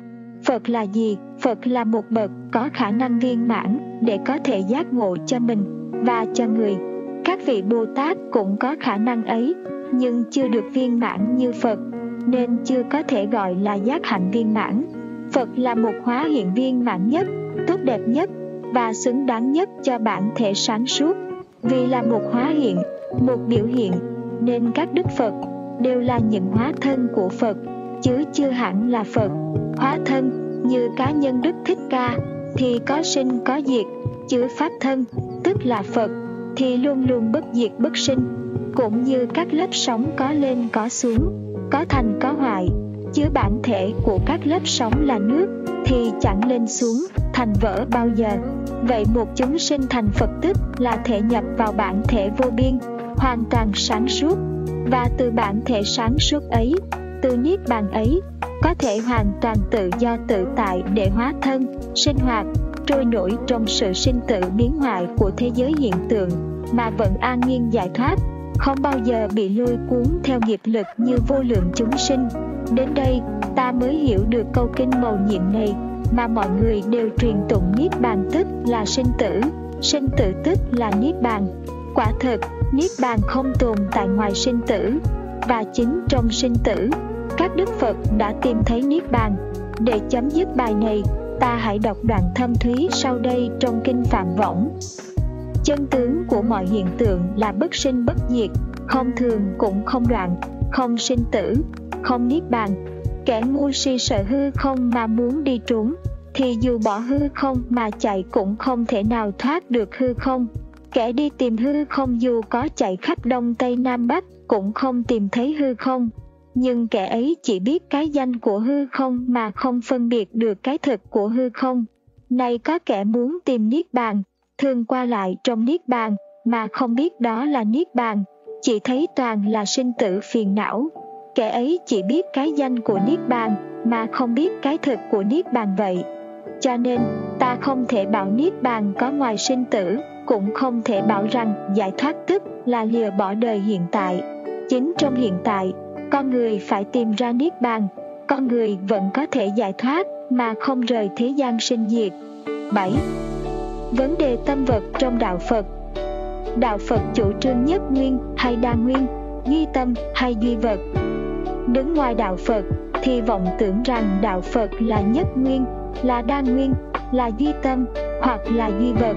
Nhưng bước vào trong đạo Phật, trong rừng giáo lý để quan sát, người ta sẽ thấy một hiện tượng kỳ lạ là khi đứng về hướng này, người ta thấy đạo Phật chủ trương nhất nguyên, nhưng khi đứng qua hướng kia lại thấy rõ ràng đạo Phật chủ trương đa nguyên. Rồi đứng trên miếng đất này, người ta thấy đạo Phật chủ trương duy tâm, nhưng đứng sang miếng đất khác thì rõ ràng là đạo Phật chủ trương duy vật. Quả thật là một sự kỳ lạ. Kẻ nóng tính nghe như thế sẽ bực mình và sẽ cho đó là một lối chủ trương ba phải. Nhưng không, đứng về phương diện triết học, đạo Phật có những hệ thống lý thuyết rất phong phú mà tất cả đều đi đến một sự nhất trí vô cùng hoàn mỹ. Nhiều người nghe câu kinh tam giới duy tâm, vạn pháp duy thức liền chỉ ngay đạo Phật mà bảo rằng, ấy đấy, đạo Phật duy tâm rõ ràng, còn chối cãi gì nữa. Thực ra, đạo Phật có chối cãi đâu. Đạo Phật chỉ giảng giải rằng chữ tâm của đạo Phật không phải như chữ tâm của thế gian, của triết học. Phật học là một môn tâm học, nhưng tâm ở đây không phải là linh hồn, là tất cả những hiện tượng tâm lý và tâm học của đạo Phật rất khác xa tâm lý học của triết học vậy. Cũng có kẻ thấy đạo Phật chủ trương bác bỏ thuyết linh hồn tồn tại độc lập, điểm này có thể làm nhiều bạn giật mình. Không công nhận tạo hóa, thì lại chỉ vào đạo Phật mà bảo rằng, ấy đấy, đạo Phật duy vật rõ ràng, còn chối cãi gì nữa. Thực ra, đạo Phật có chối cãi đâu, đạo Phật chỉ giảng giải rằng cái mà người ta gọi là linh hồn ấy, đạo Phật gọi ý và thức, và khi xác thân tiêu hoại, ý và thức ấy không còn tác dụng nữa, nghĩa là không sinh hoạt như một hồn ma bóng quế như giới ít học hiểu lầm. Chủ nghĩa duy vật là một chủ nghĩa cho rằng thực tại chỉ là vật chất. Vũ trụ, nhân loại và sinh vật đều là vật chất. Nói một cách tinh vi hơn, đều có một nền tảng chung là vật chất cả đến phần tinh ba nhất của loài động vật là tư tưởng, là cảm tình cũng đều do nền tảng vật chất mà có. Những tư tưởng và tình cảm ấy không thể phát hiện nếu không có vật chất. Tinh thần cũng là sản phẩm thượng hạng của vật chất duy có tinh tế hơn những sản phẩm khác như đường, như mật, như sinh tố, như thần kinh hệ. Mà thôi, người chủ trương duy vật thường lý luận rằng, chỗ nào không có vật chất thì không thể có tinh thần. Do đó tinh thần là do vật chất mà có. Tinh thần là một thuộc tính của vật chất. Ta không cần phải mất thì giờ để bắt bẻ cái quan niệm nông cạn và thiên lệch này trong khi mọi người đã thấy cái vô lý của nó rồi tuy nhiên cũng cần nói rằng duy vật luận chỉ chú trọng đến phần ngoại giới, sao lãng hẳn phần nội giới phong phú sâu xa, mà ở đây nhà khoa học chỉ có thể rọi vào những tia sáng ngắn ngủi nhất. Mà dù người duy vật có để ý đến nội giới đi nữa, thì vẫn xem nội giới như một đối tượng tầm thường, như bao nhiêu đối tượng vật chất khác. Dù nhà duy vật cho nó là một hình thức tinh tế nhất của vật chất tinh thần tự đối tượng hóa đã là một việc khó làm, mà tinh thần tự cho mình là thuộc tính của vật chất lại là chuyện khó nghe. Đời thuở nào lại có một thứ thuộc tính kỳ quái có thể biết mình là thuộc tính của vật chất? Còn bảo rằng chỗ nào không có vật chất thì không có linh hồn cũng thật lạ lùng. Làm như tai mắt người có thể thấy được thứ tinh thần tồn tại độc lập vậy tai mắt ta chỉ nhận được sự hiện hữu của tinh thần nhờ những dấu hiệu vật chất. Tinh thần vẫn hiện hữu, nhưng ta không nhận được sự hiện hữu đó. Nếu ta không nhờ một vài dấu hiệu vật chất, cũng như lúc nào cũng có làn sóng điện và những âm thanh chở trên các làn sóng điện ấy. Nhưng ta chỉ nhận được sự hiện hữu của các âm thanh được chở trên các làn sóng kia. Nếu ta có một chiếc máy thu thanh vậy thì nhà duy vật đừng bắt ta đi tìm tinh thần ở chỗ không có vật chất. Nhưng nói thì nói thế thôi, chứ đạo phật cũng không nhận rằng có thể có cái hiểu biết. Cái mà thế gian gọi là cái hồn, tồn tại ngoài xác thân loài động vật. Lát nữa ta sẽ hiểu điểm này. Chủ nghĩa duy tâm chủ trương ngược lại rằng vật chất không phải thực có. Vật chất không tồn tại ngoài ý thức chủ quan của con người.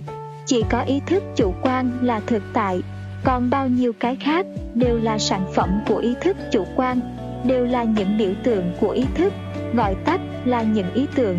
Duy tâm luận chủ trương ngoài tâm lý của mình không còn gì cả. Vũ trụ, thế giới, những người khác và chính tâm ý của những người khác cũng không thực tại. Người duy tâm cũng như những người duy vật cố tình phủ nhận một mặt của sự thật. Người duy tâm cố tình là ngơ không nhận những ảnh hưởng và những tác động của vật chất của sinh lý trên tư tưởng và tâm lý của mình. Những loài hữu tình sống xung quanh ta cũng có những cảm tình, những tư tưởng. Nói tóm lại, một tâm lý chủ quan của họ, trong sinh hoạt thường nhật ai không nhận rõ điều đó. Ta không thể chỉ công nhận có sự tồn tại của tâm ý riêng ta. Đạo phật không vướng vào duy tâm, không vướng vào duy vật, nhưng cũng không phải một nhị nguyên thiết. Nghi thức học đạo phật chủ trương rằng ngũ uẩn tức là toàn thể những hiện tượng vật lý, tâm lý sắc thọ, tưởng, hành, thức, đều là những thứ phát hiện của chủng tử tìm lại trong a là gia thức alea vinana mà thôi, những hiện tượng tinh thần hay vật chất, sắc pháp hay tâm pháp đều là đứng về thế hiện pháp. Khi chưa hiện pháp, chúng đứng về thế tiềm tàng đứng về thế tiềm tàng, chúng gọi là chủng tử, danh từ của duy thức học. Đứng về thế hiện pháp chúng gọi là hiện hành. Chủng tử sinh hiện hành hiện hành trở về chủng tử. Chủng tử là hiện hành hiện hành là chủng tử. Sự phát hiện này được tiếp diễn không ngừng. Điểm này đòi hỏi chúng ta nhiều kiến thức về duy tâm học. Ở đây chúng ta chỉ lược qua đại cương chủng tử là một thứ năng lực làm bản chất cho tất cả mọi hiện tượng tâm lý và vật lý, nghĩa là cho mọi hiện hành. Mà toàn thể chủng tử nằm gọn trong a là gia thức, hoặc nói một cách khác, toàn thể chủng tử là a là gia thức. Vậy a là gia thức là căn bản cho mọi hiện tượng tâm và vật. Mỗi hiện tượng, tâm lý hay vật lý cũng vậy. Khi tàn hoại thì trở về chủng tử để rồi phát sinh hiện hành khác nói thế cho dễ hiểu. Kỳ thực, vì mỗi hiện hành sinh diệt trong từng giây phút, nên hiện hành luôn luôn trở về chủng tử, và chủng tử luôn luôn trở về hiện hành. Sự liên tục mau chóng quá đến nỗi ta không nhận ra kịp đó thôi. Các hiện hành sinh khởi cách nào? Sinh khởi theo luật tương quan tương duyên, lai đê, interdependence. Ví dụ, ý thức, lý trí, tình cảm sinh khởi nhờ nương vào các hiện tượng sinh lý vật lý nương vào để được phát sinh, mà thôi, chứ không phải các hiện tượng sinh lý vật lý sinh ra các hiện tượng tâm lý. Hiểu như thế, ta không còn cho tâm sinh lý, hay vật sinh tâm nữa. Chúng nương vào nhau, mà tương thân tương thành, và do chủng tử ở a là gia. Chủng tử là thân nhân duyên nghĩa là những nhân chính. Còn các hiện tượng giúp chúng phát sinh, thì gọi là tăng thượng duyên nghĩa là các điều kiện thuận lợi giúp cho sự phát sinh ấy nguyên nhân chính của mọi hiện tượng như thế tức là chủng tử nhưng gọi là nguyên nhân cũng không đúng hẳn phải gọi là bản chất Vậy chủng tử trong duy thức học được xem như là một thứ năng lực làm nền tảng cho cả hai loại hiện tượng tâm và vật. Tất cả chủng tử, hiện hành gom góp chung lại gọi là A là gia. sau khi thân xác tiêu hoại thiếu điều kiện để hiện hành các hiện tượng tâm lý trở về tiềm thức nơi a là gia như thế, không có một linh hồn tồn tại ngoài thể xác. Cái tác dụng tinh thần kia, sự hiểu biết phân biệt yêu ghét kia không hiện hành nữa, thì sao gọi là có linh hồn được? Tuy nhiên a là gia thức sẽ biến chuyển, chín mùi, để đem tất cả năng lực chủng tử mà phát hiện ra một thế giới mới, một hoàn cảnh mới, một sinh mệnh mới. Nghe nói thế, có người sẽ cho rằng đạo phật đã rơi vào duy tâm, nhưng không không có một a lại gia tồn tại độc lập, mà có nhiều a lại gia của nhiều chúng sinh. A lại gia này tồn nhờ sự hiện tồn của a lại gia khác, và các a lại gia khác cũng tồn tại nhờ a lại gia này. Tất cả đều vâng theo luật tương quan tương duyên màu nhiệm. Ý thức chủ quan của ta nằm gọn trong a lại gia ta. Thế giới khách quan tồn tại ngoài ý thức ấy, nhưng không phải chỉ là một thế giới hiện hành của riêng a lại gia ta mà là một thế giới hiện hành, do vô số a là gia cộng đồng kiến tạo. Điểm này ta sẽ thấy rõ ràng trong giáo lý tự biến cộng biến của duy nghiệp luận. Chỉ khi nào a là gia trong sạch, sáng suốt, do công phu tinh luyện, mà trở thành đại viên cảnh trí, nó mới tách rời ra khỏi sự cộng đồng ấy và thể nhập về biển bản thể vô cùng rộng lớn thanh tịnh và sáng suốt. 8. Vấn đề linh hồn trong đạo Phật. Đạo lý luân hồi thường được người ta hiểu một cách nông cạn. Hầu hết mọi người khi nghe hai tiếng luân hồi, đều nghĩ đến một sự tiếp nối sinh hoạt trong nhiều xác thân của một chiếc linh hồn cố định. Người ta nghĩ rằng, khi chết, linh hồn sẽ rời khỏi xác thân để đi vất vơ vất vưởng trong hư không, đợi nhập vào một xác thân mới sinh, hoặc là xuống âm phủ chịu cực hình trước khi đi đầu thai làm thân người hay thân trâu ngựa thực ra, đạo phật chủ trương rằng, sau khi con người chết, không có cái gì thoát ra ngoài xác thân, để rồi nhập vào một xác thân khác cả. Như chúng ta đã thấy trong bài trước, đạo phật dạy rằng sinh mạng là sự cấu hợp liên tục của ngũ uẩn, tức là những yếu tố sinh lý, tâm lý, sắc, thọ, tưởng, hành, thức. Sắc uẩn là phần vật chất, thọ uẩn, sensations, tưởng uẩn, perceptions hành quẩn, formations mentals và thức quẩn, conscience, là phần tinh thần. Những tác dụng tinh thần này chỉ có thể hiện hành được khi có căn cứ phát sinh. Căn cứ phát sinh đó là phần thể xác, sinh lý. Cũng vì thế mà thể xác được gọi là thân căn. Nếu thân căn thiêu hoại các tác dụng tâm lý kia không hiện hành nữa, mà trở lại thế tiềm phục, nghĩa là trở thành chủng tử. Nếu căn thân là một cấu hợp của tứ đại chủng luôn luôn chuyển biến thì những tác dụng tinh thần kia cũng hợp thành một dòng liên tục biến động không ngừng. Con người của ta đổi mới từng giây phút, thân xác trong giờ phút trước, dòng tâm lý kia cũng vậy, luôn luôn biến động. Mỗi phút có những cảm giác mới, những tư tưởng mới, đến thay cho những cảm giác và những tư tưởng cũ đang phai dần hoặc đang nếp sâu vào ký ức đang lùi về tìm thế chủng tử vì luôn luôn biến chuyển, nên dòng tâm lý ấy không phải là một cá thể đồng nhất, vĩnh cửu. Do đó, không thể gọi là một bạn ngã được. Cái mà người ta cho là linh hồn phải là một bạn ngã đồng nhất, bất biến, làm chủ thể cho sinh mạng. Ở đây, đạo phật chủ trương không có bạn ngã, nghĩa là không có linh hồn. Những tác dụng tâm lý của con người vẫn chỉ là những tác dụng tâm lý. Chúng phát hiện và hoạt động khi có điều kiện thân căn sinh hoạt và trở về trạng thái chủng tử tiềm phục khi các điều kiện kia tan rã, thân căn tiêu hoại. Nhiều người quả quyết rằng núp sau các hiện tượng sinh lý vật lý luôn luôn biến chuyển kia phải có một yếu tố bất biến. Chính yếu tố đó là linh hồn và chính linh hồn đó tự nhận mình là một bản ngã. Nếu không có linh hồn đó, thì làm sao giải nghĩa được cái tính chất đồng nhất nó tồn tại qua mọi biến chuyển? Tính chất đồng nhất mà mọi người đều cảm thấy ở tự thân mình, hoặc ở bản thân một người khác. Nhưng xét kỹ, tính chất đồng nhất ấy chẳng cần đòi hỏi sự hiện hữu của một bản ngã, một linh hồn nào cả. Năm ngoái, tôi có mua một chiếc ghế gỗ để ngồi. Năm nay, cái ghế ấy đã cũ đi nhiều, đã thay đổi nhiều vì nó đã gãy mất một cái chân và tróc mất lớp vải ở ngoài Tuy nhiên tôi vẫn biết rằng cái ghế ấy chính là cái ghế mà tôi mua năm ngoái. Vậy thì do đâu mà tôi nhận ra được tính chất đồng nhất của cái ghế trong lịch trình biến chuyển của nó? Phải chăng vì cái ghế kia có chứa đựng một yếu tố bất biến, một linh hồn? Nếu thế cái yếu tố bất biến ấy của cái ghế mới được gọi là gì? Chẳng lẽ gọi là linh hồn của cái ghế hay là bản ngã của cái ghế? Cho nên, không có yếu tố nào bất biến, nghĩa là không có linh hồn, không có bản ngã, chỉ có những hiện tượng vật lý và tâm lý chuyển biến. Vậy thì nhờ đâu mà ta cảm thấy tính chất đồng nhất của một vật?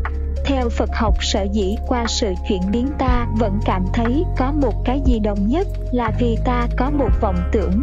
Thứ vọng tưởng đó do giả tướng liên tục gây nên, các hiện tượng luôn luôn biến diệt và sinh thành, từ chủng tử trở nên hiện hành, từ hiện hành quay về chủng tử.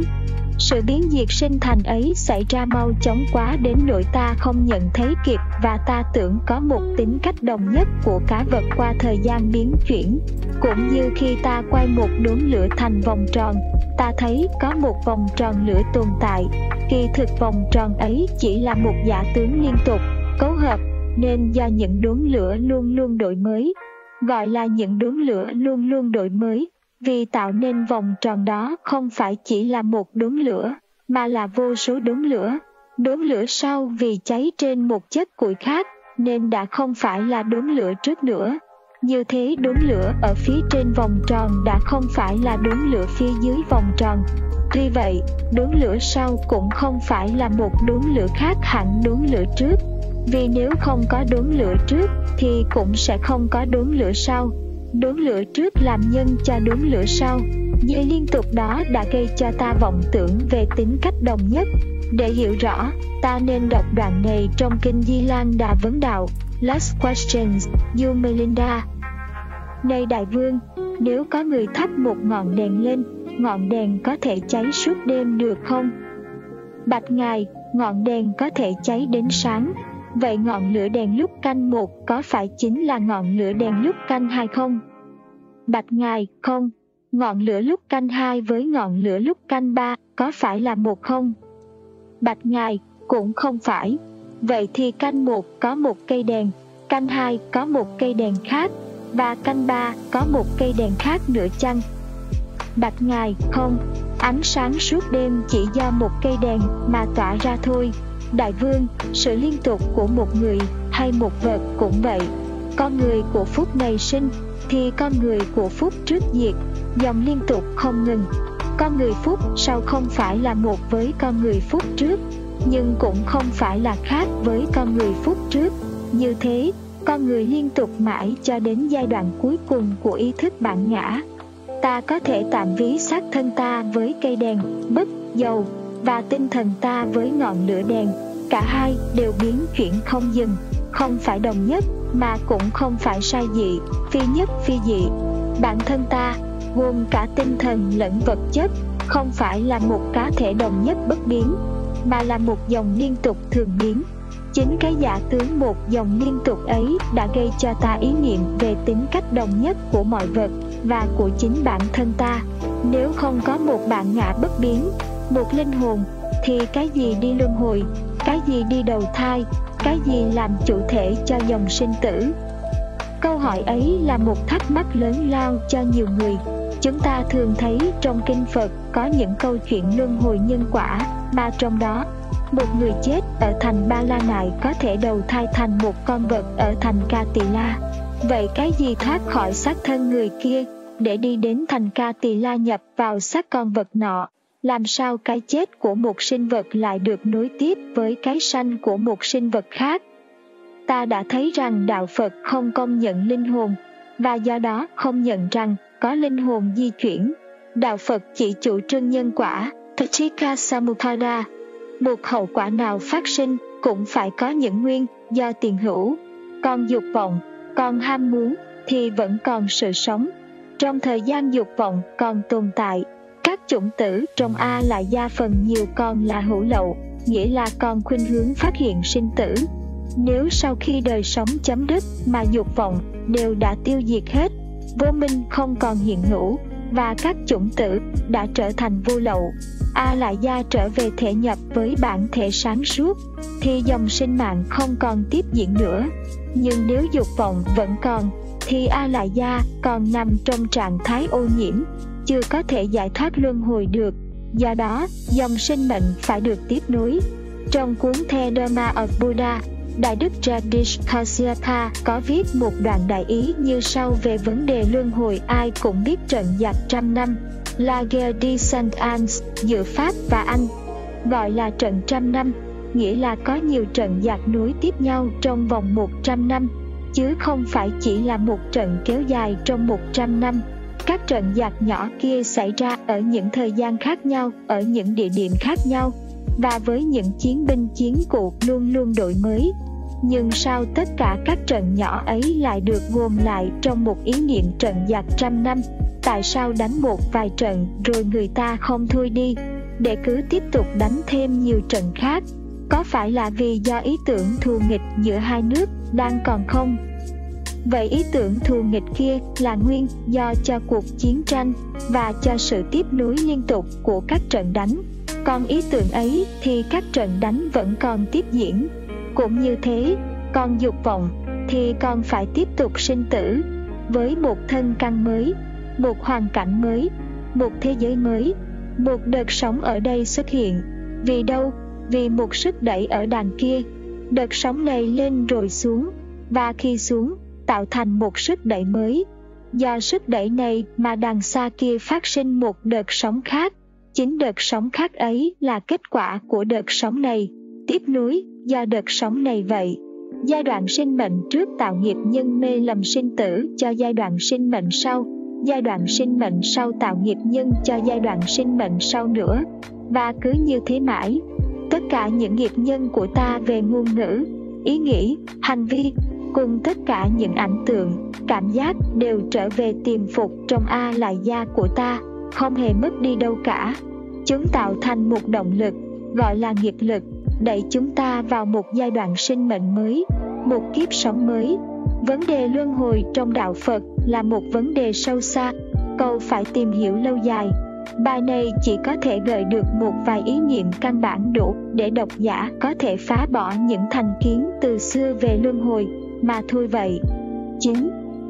Vấn đề nguyên nhân đầu tiên trong đạo Phật Vấn đề nguyên nhân đầu tiên là một vấn đề thường làm cho con người ta thắc mắc nhất. Mỗi khi ngước mắt nhìn vũ trụ, con người thường băn khoăn tự hỏi, vũ trụ do đâu mà có, nguyên nhân đầu tiên của vạn vật là gì? Câu hỏi này đã được đặt ra từ bao giờ mà đến nay vẫn không có được một câu trả lời nào thỏa đáng. Bao nhiêu trí óc đã từng thắc mắc, băn khoăn đau khổ vì nó. Giá mà câu hỏi kia được giải đáp, có lẽ con người sẽ sung sướng lắm. Là dù buổi mai nghe, mà buổi chiều chết cũng lấy làm thỏa mãn vậy. Cũng bởi vì nỗi khổ đau thắc mắc ấy của loài người mà các thần giáo ra đời. Mỗi thần giáo chủ trương một vị thần linh tối cao tối đại tạo lập nên trời đất và muôn vật. Đó là brahma, là allah, là jehovah, là thượng đế, là chúa trời bản thể của các vị chúa tể ấy, loài người không thể hiểu thấu được, quyền phép tạo lập, cứu vớt và trừng phạt của các vị ấy. Trí óc loài người không thể kiểm soát được. Về các vị ấy, người ta không thể dùng lý trí để suy luận, chỉ có thể đem một lòng tin để thừa nhận mà thôi. Lòng tin ấy chính là một sự vỗ về an ủi, một liều thuốc tê để con người có thể làm dịu lại trí não đang bị căng thẳng, đang bị khổ đau vì câu hỏi trên kia, mà thôi, đưa ra một đấng tạo hóa để giải quyết vấn đề nguyên lai của vũ trụ. Thực ra, cũng giản dị và dễ dàng lắm, nhưng đó không phải là một lối giải đáp hợp lý. Những kẻ không có đức tin thì không bao giờ có thể được an ủi một cách quá dễ dàng như vậy. Họ vẫn có thể băn khoăn, điên dại, khổ sở về câu hỏi ác nghiệt kia công nhận một đấng tạo hóa tức là chặn đứng sự hiểu biết của con người lại Người xưa, khi trông thấy những hiện tượng kỳ bí của vũ trụ, cũng đã ước mong được một lời giải đáp có thể làm thỏa mãn họ. Họ không thể cắt nghĩa được các hiện tượng ấy một cách khoa học, cho nên đã cầu cứu đến những lực lượng siêu nhiên, thần bí. Gió thổi là bởi thần gió đi qua, nước ngập là bởi thần thủy giận dữ. Nếu khoa học mà chấp nhận lối trả lời đó, thì làm sao khoa học có thể tiến lên mà các nghĩa bằng thuyết nhân duyên sinh rằng gió là kết quả của sự chuyển động không khí, rằng lụt là do nước nguồn chảy về quá nhiều. Tất cả những giải đáp có tính cách mê tín như thế đều là những trở lực lớn lao ngăn cản bước tiến của trí thức nhân loại khi đã công nhận rằng đấng tạo hóa đã sinh ra muôn vật, không ai còn có thể tự hỏi rằng nguyên do nào đã tạo ra đấng tạo hóa và đấng tạo hóa nương vào đâu để được phát sinh. Như thế, chính ý niệm về nguyên nhân đầu tiên sẽ làm cho sự tìm hiểu của ta bị chặn đứng hoàn toàn không thể tiến thêm một bước nào nữa. Đạo phật chủ trương không có nguyên nhân đầu tiên. Ý niệm về nguyên nhân đầu tiên là một vọng tưởng điên đảo do sự cố chấp mê lầm của chúng sinh mà có. Nếu hiểu được giáo lý đạo phật, ta sẽ thấy câu hỏi nguyên nhân đầu tiên là gì? Là một câu hỏi ngớ ngẩn, buồn cười, không đáng làm cho chúng ta thắc mắc. Trong những bài trước, chúng ta đã thấy rằng, theo đạo phật các hiện tượng vũ trụ luôn luôn biến chuyển và sinh diệt. Không lúc nào dừng nghỉ. Sự sinh diệt của những hiện tượng ấy được thể hiện trên đường lối nhân duyên. Patika Samuppada, một hiện tượng phát sinh không những chỉ do một nhân tiền hữu mà còn là do vô số các duyên điều kiện giúp cho sự phát sinh khác. Các duyên này cũng không phải tự nhiên mà có. Chúng cũng là một quả do vô số duyên khác tạo nên. Như thế một hiện tượng có liên quan, dù gần dù xa, với tất cả các hiện tượng của vũ trụ. Nói hiện tượng đây tức là nói một dòng hiện tượng, bởi vì khi nói đến một hiện tượng, ta thường nghĩ đến cả lịch trình phát sinh, trưởng thành, hư hoại, và tan rã, thành, trụ, hoại, không của hiện tượng ấy. Có thành, trụ, hoại, không tức là có chuyển biến, mà có chuyển biến thì cố nhiên nó không phải là một hiện tượng đồng nhất bất biến. Nó là một dòng hiện tượng, bởi vì nó của phút sau đã không phải nó của phút trước. Với lại, trước khi nó, dòng hiện tượng, phát hiện, ta bảo rằng, chưa có nó.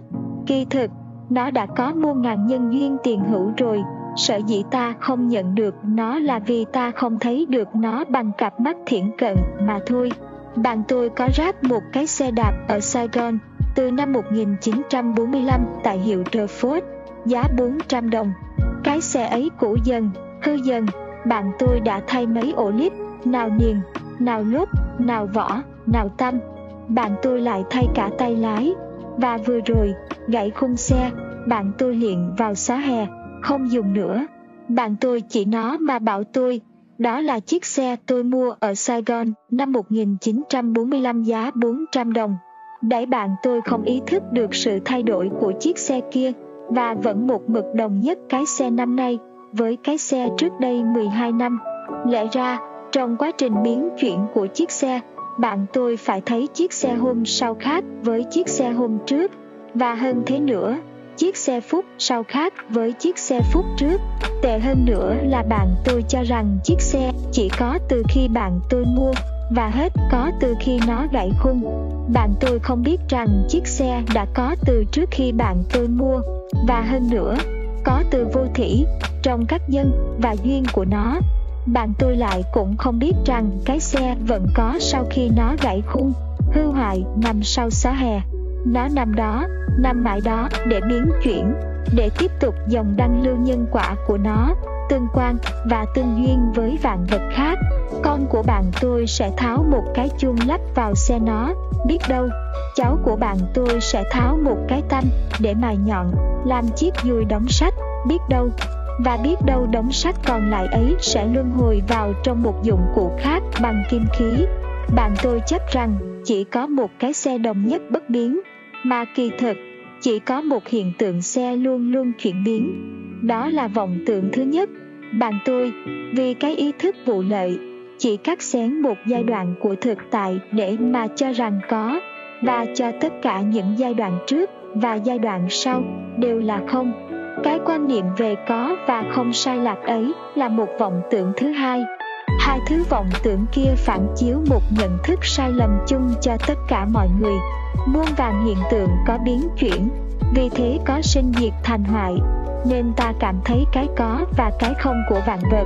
Quan niệm về có và không của chúng ta hoàn toàn do sự sinh diệt của ngàn muôn hiện tượng mà có kỳ thực muôn ngàn hiện tượng chỉ kế tiếp nhau mà phát hiện theo luật tương quan tương duyên cái có và cái không của chúng chỉ là giả tưởng do trí óc vọng tưởng của ta tạo ra mà thôi không có gì thêm vào cũng không có gì bớt đi Rene Shakri, câu nói này thật là chí lý. Vậy thì có và không chỉ là những giả tưởng của các hiện tượng sinh diệt. Trí óc ta nhận có là khi nào ta thấy được một hiện tượng do nhân duyên cấu hợp. Trí óc ta nhận không khi ta thấy hiện tượng ấy theo nhân duyên mà tan rã. Cái có, không của ta quan niệm là cái có, không của các đợt sống, chứ không phải của nước. Muôn ngàn đợt sống thấp cao, lớn, bé, đua nhau thành, hoại, có, không, còn nước, bản thể của muôn ngàn đợt sóng ấy, vẫn không bao giờ chịu luật có, không, thành. Hoại của các đợt sóng vốn là hiện của mình. Về mỗi đợt sóng, ta có thể phân biệt đầu đuôi, bất còn, to nhỏ. Những danh từ này chỉ để nói cho sinh diệt của các làn sóng, không thể gán vào cho nước. Về các hiện tượng, ta phân biệt có thủy, có chung, có nhân, có duyên, có lớn, có nhỏ, nhưng những danh từ thị chung, nhân duyên, lớn nhỏ ấy không thể gán cho vũ trụ, cho thực tại, cho bản thể. Hiện tượng tuy còn mất sinh diệt, bản thể vẫn bất biến, trường tồn. Hai đầu đòn cân tuy có lên xuống, có chậm mau, có sau trước, nhưng chính bản thân cái đòn cân vẫn là cái đòn cân, không có lên xuống, chậm mau, sau trước gì cả thực tại là cả một cái gì vượt ra khỏi sinh diệt tồn vong không có thế mà người ta nỡ nào xem thực tại như là những hiện tượng có sinh diệt có thị chung và bắt trí óc phải tìm ra nguyên nhân đầu tiên của nó. Trong biển sinh diệt, một hiện tượng là nhân cho tất cả các hiện tượng khác, và cũng là quả do tất cả mọi hiện tượng khác làm nhân. Một do tất cả mà thành, tất cả đều do một mà phát hiện. Trong một có tất cả, trong tất cả có một. Lý nhất tức nhất thiết nhất thiết tức nhất ấy vốn là căn bản của luật nhân duyên tương hợp tương thành trong thế giới tương quan tương duyên nhiệm màu của hiện tượng trí óc ta có tật cắt xén phân chia thành từng cá thể riêng biệt rồi đi tìm một nguyên nhân cho cá thể ấy quan niệm nhân quả một chiều một nhân một quả của Aristotle ngày xưa đã là sai lạc lắm rồi Nay muốn ngược dòng nhân quả một chiều ấy để tìm đến nguyên nhân đầu tiên thật không còn gì dại dột và ngây ngô hơn nữa. Các giả tướng sinh diệt, có không, chung thủy, hoàn toàn do óc vô minh, vọng tưởng của con người tạo ra cả. Một ngày kia, thể nhập vào thực tại, vào cuộc sống muôn đời, ta không còn thấy những giả tướng sinh diệt có không kia nữa. Thực tại là thực tại, nó không có và không không như các hiện tượng sinh diệt thực tại vượt ra ngoài giả tướng có không nếu như thực tại có có thì cái có ấy chẳng phải là cái có của giả tướng nhân duyên nếu nó có không thì cái không ấy cũng chẳng phải là cái không của giả tướng nhân duyên. Thực tại không có một cách giả tạm như hiện tượng sinh diệt, nên gọi là diệu hữu. Thực tại không không một cách giả tạm như hiện tượng sinh diệt, nên gọi là chân không. Diệu hữu và chân không là hai danh từ dùng để mô tả thực tại bất biến, bất sinh, bất diệt, vô thỉ, vô chung con người khi thể nhập vào lòng thực tại, thì bao nhiêu giả tướng sinh, nhiệt, thành, hoại, thủy, chung đều tiêu tan cả. Để làm sáng tỏ nguyên lý này, ta nên lấy một thí dụ.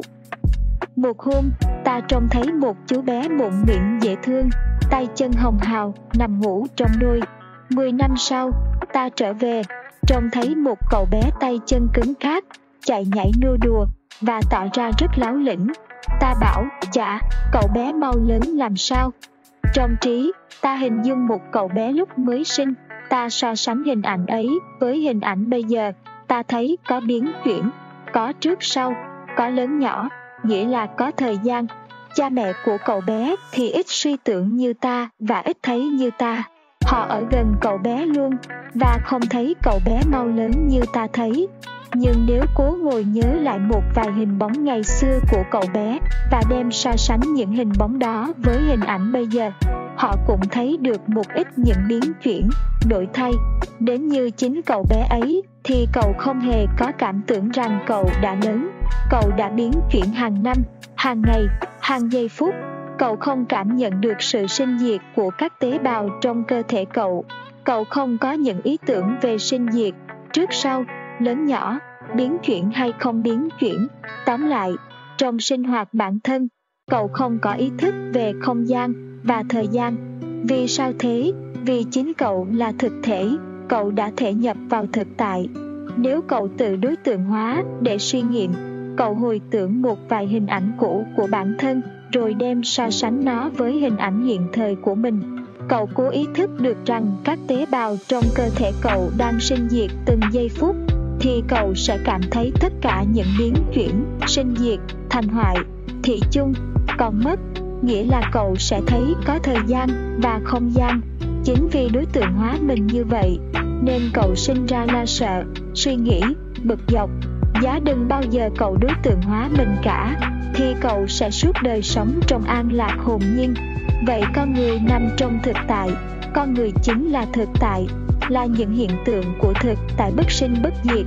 Vì vô minh, con người đã đối tượng hóa thực tại, cho nên đã lo sợ, buồn vui, thương ghét, đã khổ đau vì những giả tướng sinh diệt, thành hoại, thị chung. Và nay con người lại muốn điên đạo thêm, khổ đau khắc khoải thêm, cho nên mới buông ba đi tìm cái bắt đầu của vũ trụ. Cái nguyên nhân đầu tiên hư ảo không bao giờ có vậy. 10. Vấn đề nhân vị trong đạo Phật Nói nhân vị tức là chiều theo một danh từ của thời đại. Đáng lẽ ra, phải nói vấn đề địa vị con người trong đạo Phật, bởi vì nhân vị là gì?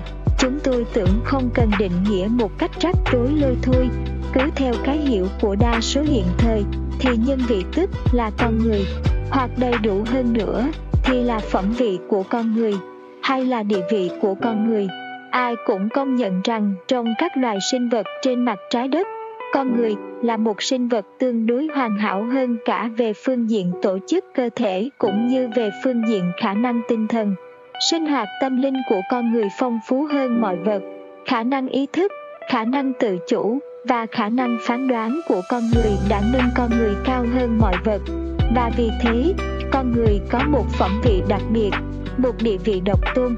Con người có nhiều điều kiện hơn hết để tiến hóa, tự do tiến hóa, tự do phát triển đến tận cùng những khả năng tốt đẹp của chính mình.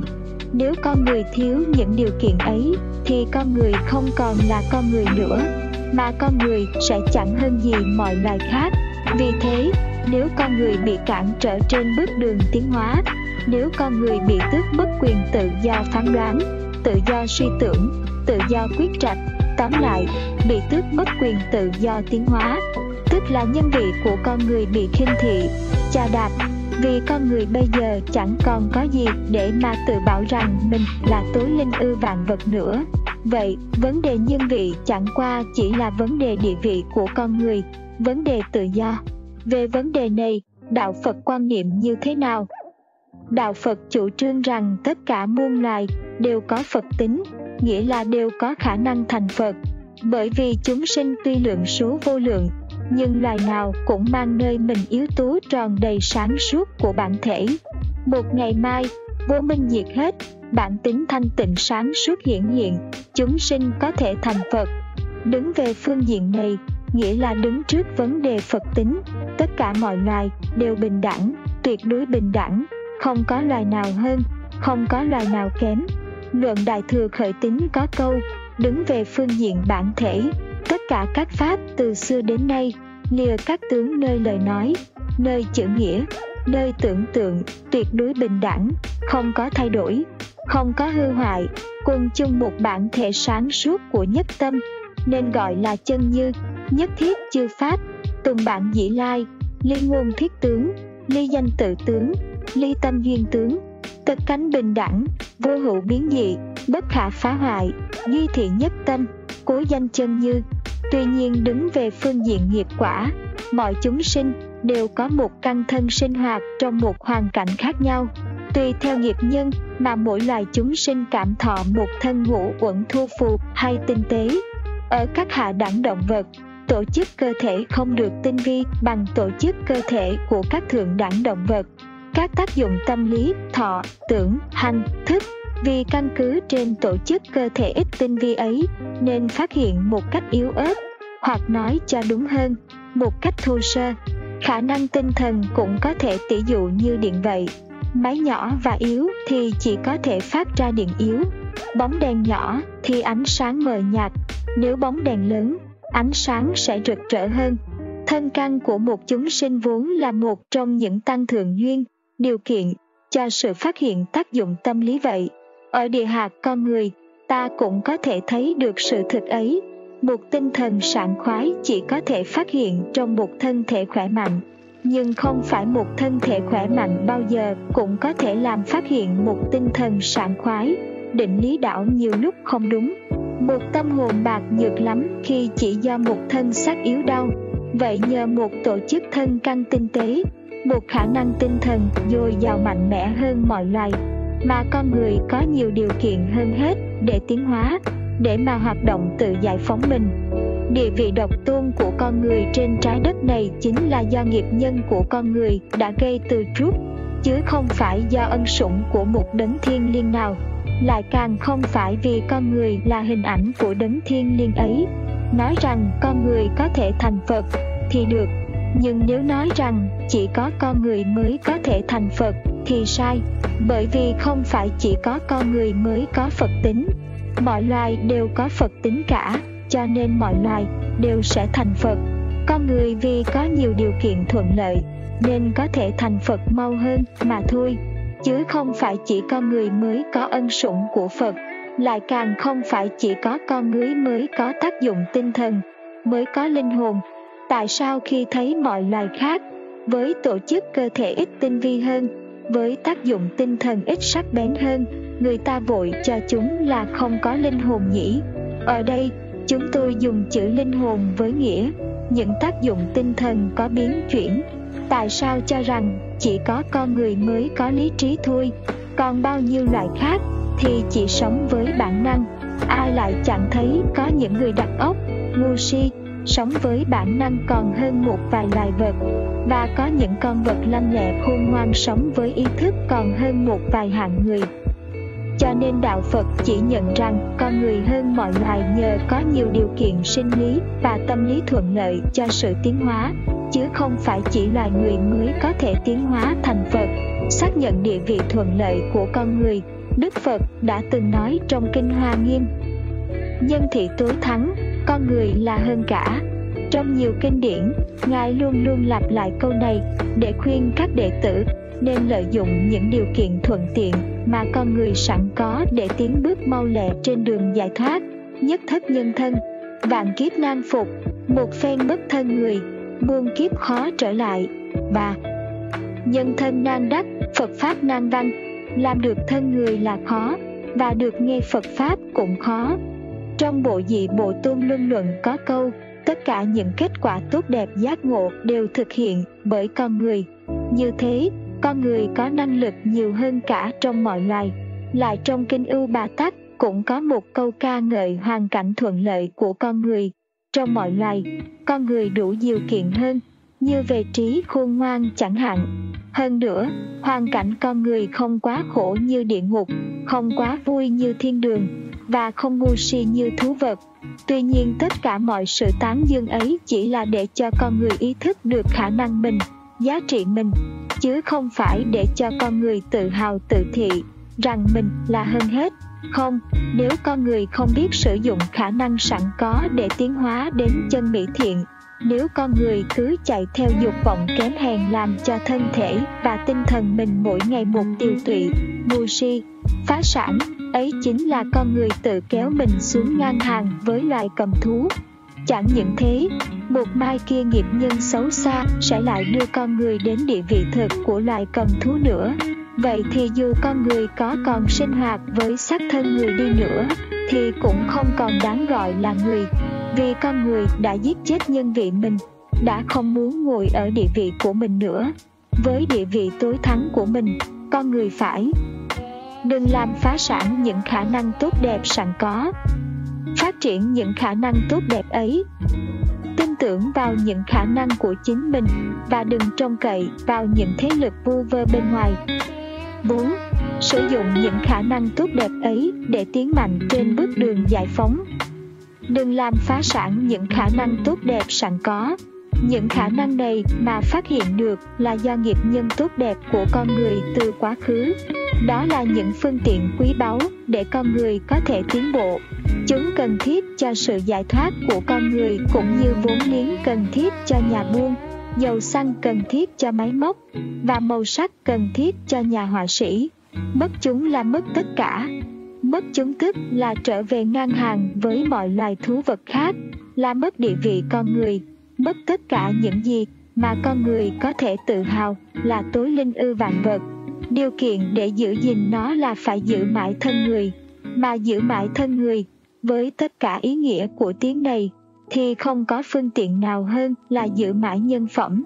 Con người không được phóng túng, buông lung theo ngũ dục, tiền tài, sắc dục, hư danh, ham ăn và ham ngủ. Năm thứ ấy hạ thấp con người xuống, lôi kéo con người xuống ngang hàng với mọi loài, và có khi tệ hơn mọi loài là khác nữa. Năm thứ ấy là nguyên nhân độc hại làm cho con người phá sản. Thân xác ta, vì rượu chè, vì sắc dục, vì buôn ba danh lợi, vì ham ăn ham ngủ sẽ trở nên bệ rạc, đần độn, tối tăm, nặng nề. Tinh thần ta cũng vì những thứ ấy mà trở nên đê hèn, thấp kém, si mê, cuồng loạn. Muốn cho con người của ta không phá sản, ta phải xa lánh dục vọng. Trong kinh điển, Đức Phật có dạy muốn giữ được thân người, cần phải tu tập pháp ngũ giới và thập thiện nghiệp. Vậy ngũ giới và thập thiện nghiệp là gì? ngũ giới là năm điều răng cấm không sát hại sinh mạng không trộm cướp của kẻ khác không tà dâm đa dục không uống rượu say sưa không nói dối, xảo trá, nói hai lưỡi, nói thiêu dệt. Thập thiện nghiệp là gì? Là mười nghiệp lành, gồm trong ba loại, hành vi, ngôn ngữ, tư tưởng. Về hành vi có ba nghiệp thiện. Không sát hại, không trộm cướp, không tà dâm. Về ngôn ngữ, có bốn nghiệp thiện. Không nói dối, không nói thiêu dệt, không nói hai lưỡi, không nói hung dữ. Về tư tưởng, có ba nghiệp thiện không có tư tưởng tật đố, hiềm khích. Không có tư tưởng sân hận, oán thù. Không có tư tưởng hắc ám, si mê. Đó là những sợi dây chắc chắn nhất để ràng buộc con người không cho rơi xuống ngang hàng thú loại, địa ngục và ngạ quỷ. Giữ được thân người thì có thể bảo tồn mãi những khả năng tốt đẹp của con người. Những khả năng có thể đưa con người lên các nấc thang giải thoát, tiến bộ. Nêu cao giá trị con người đức phật chỉ muốn con người thấy được những khả năng quý giá đó, và đừng làm phá sản những khả năng ấy, mà thôi, phát triển những khả năng tốt đẹp ấy. Đã không làm phá sản chúng, con người lại còn phải làm cho chúng phát triển nữa.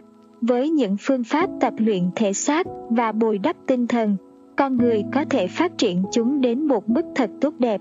Nhờ đó, những khả năng kia có thể giúp con người tiến hóa mau lẹ, dễ dàng một đời sống tự do mới có thể cho con người một hoàn cảnh tốt đẹp để tự đào luyện trong một cuộc sống mà con người phải hoạt động như một cái máy mà suy tưởng theo một chiều hướng nhất định thì những khả năng tốt đẹp của con người rất dễ bị ngăn cản và có thể bị tiêu hoại. Sống trong một xã hội thiếu tự do, con người sẽ bị cằn cỗi, bởi vì một xã hội độc tài bao giờ cũng bắt buộc con người nói và làm theo một hướng nhất định. Những hành vi nào, những ngôn ngữ nào trái với đường lối hiện tại sẽ bị cấm chỉ và con người chủ động của các hành vi và ngôn ngữ ấy sẽ bị trừng phạt, tiêu hủy. Đã đành không được nói, không được làm, nhưng con người vẫn có quyền suy tưởng. Nhưng suy tưởng mà không thể nói và làm theo sự suy tưởng của mình là một điều đau khổ cho con người. Vì thế, con người sẽ rất sợ đời sống suy tưởng, đời sống nội hướng và phải đi tìm sự khuây lãng trong chỗ đông người, ở một quán cà phê, nơi một cuộc hội họp chẳng hạn. Con người sẽ không chịu nổi đời sống tâm linh nội hướng và dần dần đâm ra sợ hãi sự cô độc lẻ loi.